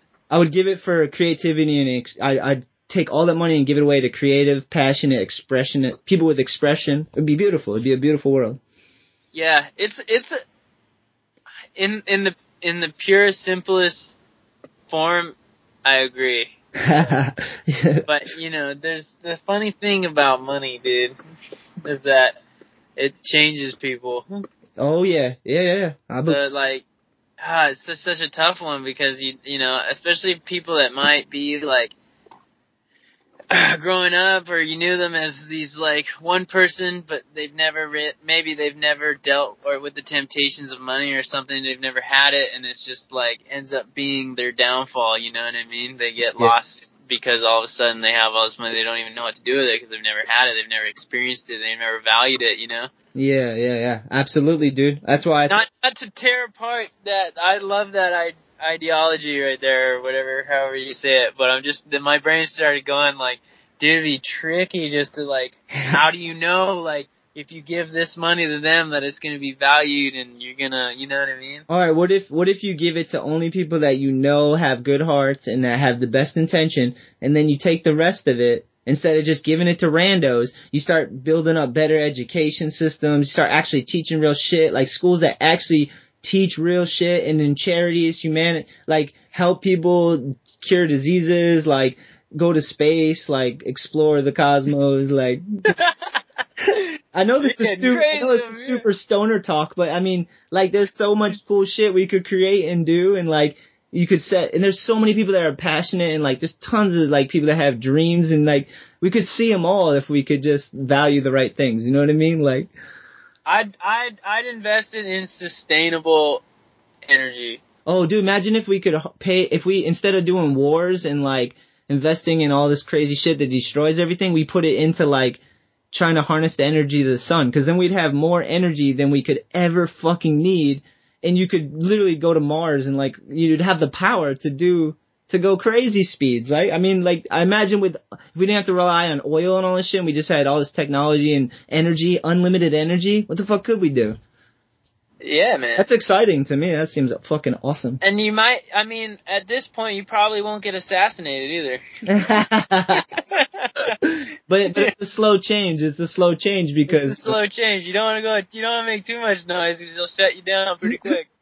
Yeah, but I'm, I'm a crazy skateboarder, so no one will believe anything I say. Like they're like, he's, yeah, you're just crazy at yeah, point. yeah, yeah. Yeah, yeah. Good but call. I, good but call. I, that's what I was saying earlier. I was like, it's a slow change. Like people don't like change. They're no, people don't like to give up anything. Like especially those who have a lot, they don't want to give it up because they probably they probably did some crazy shit for it for that money. Maybe like started wars and people dying over it and shit. you know I mean? yeah, no doubt. I wouldn't want to give that money up either, or that power, or that influence, or any of that crazy. Hey, you know it's cool though. The more I see out here, like um, the solar panels, like on um, commercial, like building parking lots, they're putting up like, uh, like basically like solar panel like roofings on all the parking lots. Wow, sick. seeing that a ton out here now. It's pretty rad. Yeah, that's it's a slow change, man. We're in the middle of change. That's why everyone's like, they're like everything's so turbulent. It's like the world's crazy. It's like it's just in a change, a transition period, and it's those are never peaceful times. Those are just it changes. Like it's like when you grow. Like if you're a plant and you're growing something, it's not you know giving birth isn't a good experience, but it brings life. You know, like Yeah, yeah. You gotta fucking ruffle the feathers from time to time. yeah. Get Oh, uncomfortable. That's what that's what Barty told me the other or the other week. Who's that? I haven't seen him in Chad a while, but he was like, he's like, this year there's gonna be a major conscious shift, you know, and like, I think you know he's right, man. It, it's definitely you notice it more so now than ever. Yeah, I mean, I mean, I think, I think when people's resources tighten up and, you know, like it, it has happened, you know, for me, it, I, it's not a change. I'm bathing in it because I grew up poor. Like, you know what I mean? So I was already like on, this is like, I'm doing better than I was doing, you know what I mean? It's like growing up in a recession and then you pull out of a recession and you're like, there's nothing but silver linings ahead apparently. So yeah, yeah. same, same, for me, it's just moving upwards, you know, for other people it's not. But I agree. I think when everything shortens up, people start to appreciate more and then it's all like, all right, let's, let's let things go a little better this way, you know? yeah, no doubt, no doubt. I think you know I'm still in the hub of like, there's still money where I'm at, so I think I'm pretty like I got a skewed view of like how gnarly yeah. like it's gotten for some areas because you know, L.A., San Diego, Southern California. I mean, there's money here. You know what I mean? Yeah, yeah. For the most part, I don't. You don't see like you know people complain like, oh, I'm so broke and whatnot. But it's like, dude, you're fine. when it comes, you know, in comparison to other areas, like you're fine, dude. yeah. And you know. I'm like, uh, I know I'm talking all crazy and hippie-ish and shit, but like, I'm not opposed to like people having wealth or money either. I just think it should be earned. You know, like, Oh, without a doubt. Because when you earn it, then you appreciate it that much. You know what I mean? And, and you got to earn it with ethics. You can't just like earn it by like being the evilest fucker alive. Like you earned it because you're the only motherfucker that pushed that button. you know what I mean? Not an, nonsense. An honest buck is the hardest thing you'll ever earn, dude. Yeah. How do you feel about skating? Like all the accolades. Like you've won a lot of contests and you got a pro board. And do you have a shoe on Vox? Yeah, I got a pro shoe on So, so how do you feel about all those? Like, what's your outlet? Like, cause you went from hucking and chucking and praying and just trying to figure it out and hang on to skating and Yeah. like, how do those things feel to you? I mean, you can Um, you see my wall. What's I can't see. Oh yeah, that's right. dude. Well, I have all my boards behind me on my wall in my office, like, cause I'm so hyped on them. Like, to me, it meant a lot. You know? Yeah, yeah. I mean, they're they're definitely milestones. Uh, turning pro is like a milestone, you know. And I turned pro when I was almost. I was like 24 when I turned pro, so you know, I already had put some years in. Um, Hell yeah. so I think it, it definitely meant a lot more, you know, at that point because uh, you know, you definitely worked for it. But you know, I never really. I guess I've always just had my head down grinding. I haven't really stopped to like think like sit back and really think about um think about everything, take it all in for what it is, you know. Um You've done some you, you- with that. Sorry to cut you off, but to say I'm maybe I'm rubbing you nuts a little too much, but uh, you've done some shit that is scary on a skateboard. Like, have you ever felt like I don't know. I think I feel like you've earned it. Yeah, well, I thank you. I mean, I feel like I mean, scary as in like, how did this dude have the balls to do this and then pull it off? Like, you've pushed the limit in some aspects for sure. In the same way that I respect like a Heath Kirchart is what I'm saying. wow, jeez. Oof. That's Oh, uh, sorry, sorry. Yeah, that's that's those are way too big issues to fill, but um but in a, in a, in like that gnarly factor is what I'm saying. You know how some Yeah, I mean, you know, like I said earlier, he's one of my he's one of the my the dudes, you know, the greatest dudes to ever do it, and I I always looked up to him and watched, and I think uh, I always like clung to that um, style of skating, you know, yeah the bigger stuff, and the dudes that did it with finesse was just like, wow, these guys, you know, they they do they make big scary shit look so perfect, you know what I mean? yeah Um, so yeah, I mean, obviously growing up, you want to emulate those dudes and, and, but at the same time, you got to push the bar because you got to make your mark, right? So, yeah um, yeah, it was, it was definitely, you know, trying to, trying to, um, do their work justice and, and, and show respect to what they've done and then try to, yeah, you know, push it further in, you know, some regard or whatever. But, um, what I wanted to say was that, uh, you know, you know, you you say you earned it, but I, the one thing is that uh, I do feel like, yeah, I, I put in a lot of you know work, and and I appreciate everything that um, my sponsors and and people who've stuck by me over the years have have done for me. But I've never really felt like skateboarding owed me anything. You know what I mean? yeah yeah So what? It's not like I want to uh, be like, uh, yeah, I deserve this, and I'm supposed to be here. It's like, dude, I'm not. Who's to say you're supposed to be here? There's, like you said, hundreds, thousands of dudes that were remarkable at skating, and where are they now? Or you've never even heard of them, you know? yeah And it's just, uh, you know, I don't know what the X factor is to like make you make it or make you know not, but it's just, you know, I, skateboarding was the only thing that I really, really, really loved, and uh, I want, I knew I wanted to be a part of it, and I was willing to take all those steps. Like I left my family in Canada, I left my friends in Vancouver, like. I got a green card, like a company took a chance on me and, and I just needed that little opportunity and I felt like I was something I was always good at was given a little opportunity, I'd make the most of it. So, um, and I think that's, you know, uh, just the willingness to be like, yeah, let's, let's see what happens. You know what I mean? Let's do it. Let's do it. Let's do it. So I think, uh, just kind of being a yes man has kind of worked out the way it has, you know? I think I mean I think what I mean is like I look at things as like a life move kind of, and like to to be brave enough to decide like that you're gonna fall, whether it's skateboarding or whatever it is. That's why I was like kind of real appreciative about the acting thing. Is like just to make a choice and then go after something and achieve it. You know what I mean? Like to be able to, especially something as juvenile as skateboarding, because it's like you, you almost have to fight even harder to make it happen because the world wants you to grow the fuck up. So when I say like earn it, I mean like you earned it because you h- held on to your dream. You know what I mean? Like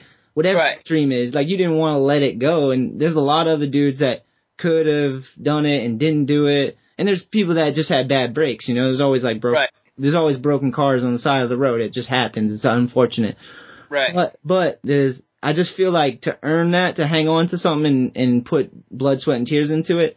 That's why I kind of asked about the boards and stuff like that. Like to me, every single one, I'm like, I've been fighting my whole life for this. Like I love skateboarding Right. so much, and I don't want to grow the fuck up. I want to Yeah, skateboard yeah. forever. I want to do what I love. I love skateboarding. You know. Yeah. And it's just like to hang on to it for how many long and get as far down the road as both of us have. Like that's pretty fucking. I don't know. I think you earned it. yeah, well, you too, man. I think we both earned it for All right, sure. here's my here's here's now that we're done masturbating each other. Anyways, All right, cool. here's here's my list that I'm gonna masturbate you a little bit more here. In my wall, in my wall in my hallway, I have a bunch of boards on, hanging up, and I have three boards that have signatures. hmm One is your board. Thank you very much. Which one? Which one was it? Is it the uh, beanie one? On on Hoff switch. It's uh, the first one. That's the Yeah. first. That was my first promo. You signed it. I'm Hell yeah, offering you this as a token of our friendship. perfect. Yeah, it was genius. And uh so I I have a Jordan Hoffart signboard on my wall. And then the other two is Zered Bassett, which is like directly across, and it's his Cape Cape Cod board where he's from, Sick. signed. And then the last one, this is who this is the company that you're with, Jordan, in my eyes, because I'm hyped. Um, Danny Way signed Plan B PJ Ladd board. Cause Wow. yeah, Danny Way came to the skate park that we throw the New England AM contest at, and he Yeah. did he did an episode of Time Warp, and I got to be involved in it. Sick, dude. Hell yeah. Did you ever see that show? I I know what show you're talking about. I can't. I don't. I never. I don't think I ever watched it. No. I got I know. in it. It was super slow mo, like before, like basically your iPhone could do it. So it was like super slow mo, all the tricks and shit. And uh, Yeah. I got to skate with Danny Way, and I got him to sign that PJ Ladd board because PJ's from here, and I, I like his skating as well. So That's dope. yeah, so you're made my hallway, dude. Sick, dude. Well, hey, I, I'm I'm gonna pull the bad friend card and say I don't have. I don't. Or actually, I don't. Ha- you're the bad friend. I don't have your fucking. I know you gave me that one. Oh, on we'll have to. I'll have to exchange it now. But you did my podcast, so I don't know how that works out. That's like you're being a good friend again, and I'm now I'm negative in the hole too. So. it's two and zip. Right no, hell yeah. Um, yeah, I guess the way I kind of wrap this up is like, is there, if people want to talk to you, like I'm, I'm assuming you're on social media because you share stuff and you, you don't, yeah. yeah, how could people reach you if they have questions about your skateboarding or whatever, or they just want to share something cool? Yeah, I mean, I say I'm most active on my Instagram, which is at going Hoff. Um, I wanted, I'd like uh to speak on that in a second, actually, but um, I'd probably say just direct message me on that. Um, face, I'm not a huge fan of Facebook, to be honest with you. I'm on there, but it's more just to like Post stuff. not just to be on there, I guess. I don't know. I don't, there's like a bunch of analytics and charts and shit, and they just kind of stress me out, and I don't really know how to use it that well, and I'm just like, ah, why is this so complicated? And it's like, you know, how to change your account into making money, and I was like, what the fuck? so, I just like, don't, this just stresses me out, and I'm trying to get less stress in my life, so I'd say Instagram's the easiest, but, uh, one thing I wanted to say is, um, the going Hoff thing. I want a lot of people like don't really know like how to uh or so I get a lot of mixed like emotional emotions or feelings about that handle, but for the record, it was a joke. the whole thing's a joke. So uh when I just get random people like you know, like thinking that I'm serious about it, like he's like he's going off, like this is a big fucking serious thing, and Yeah. I don't know what I don't even know how you how you could, that could be confused, but just for the record, like It's just a joke. You know, and so you- chill, everyone chill out. You know. Jordan, and this this this is exactly why I do my podcast right now. yeah. yeah. Because because if people listen to my podcast, I can guarantee you they're gonna be a Jordan fan. I'll tell you that right now. And if they're gonna go that graphic is fucking genius. That's why I like it, dude. Because like before, you had to rely on magazines and things to advertise and to get your feelings across. My whole skateboard career, I had such an in-depth story with how I grew up and like everything about it, you know. And I've always wanted to express myself because it's just growing up lonely and sad. It's like now I want to express myself. Trying to do that in an interview and hoping people read it, or trying to like imagery. Like I tried putting it on my board with like the Tupac, the rose that grew through concrete, and like stuff like that. But now it's just like you can with technology, you can show them, you can talk to them, you can do videos. It's just like you can put your heart out there, be who you are, share it with people. They'll either like you or hate you. They'll see. Yeah. They'll see Jordan's fucking hilarious. He has a sense of humor. He has humility and all these qualities that you, you can't translate unless it's this real. Yeah, no, it's true. It's like you said, it's transparency at uh at the realist level. So, um, no, I think it's a, it's a beautiful thing, you know. And uh, it's like you said, yeah, yeah. Uh, companies, his, you know, historically, companies uh would make a version of you that sold the best, but like, or in their eyes, you know, you're kind of Yeah. like a, a puppet. To, What they thought was cool or what they thought was the trend or what they, whatever the fuck they're, they're guessing. That yeah exactly. You didn't really have much say in like who you are. And if you do that for too long sometimes you get lost and you don't really understand who you are you know or you're still it takes you a while longer to like learn who you are. But i think nowadays it's a cool it's it's really cool because it's like you got a little bit more control. You got a whole lot more control in like your own brand so to speak and you can kind of like take the bull by the horns kind of show the world what you're all about for sure Yep, and that's that's what I'm saying. And the more the and that's why I say the humans are the new currency because the more you're in touch with yourself and the more you're willing to show and express and be passionate, exciting, creative, all that shit, the more wealth you have, the more people will want to watch and cheer on because they see a bit of themselves, you know. And we're all connected now, so fuck yeah, Jordan. but Thank you. yeah thank, thank you so much for uh, coming on the podcast, man. You seriously are like one of my favorite skateboarders, and like not just skateboarders because like we both similar on the lines of skating, like same approach and everything. I respect that, but you're also a solid ass dude. Like I know we don't we hang out here and there, and we only see each other and we're skating or whatever. We don't get to kick it too hard. But this is why I do the, this is why I do the podcast so I can ask all about you and really get to know you and like share that with people. So thank you so much for being brave and coming on this motherfucker.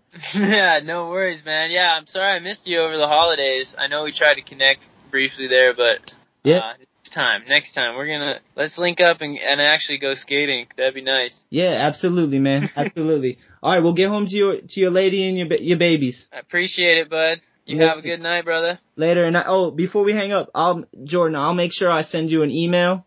Um, Okay. With everything, all the links. I put out a, an email for each episode, so I send it to all my contacts.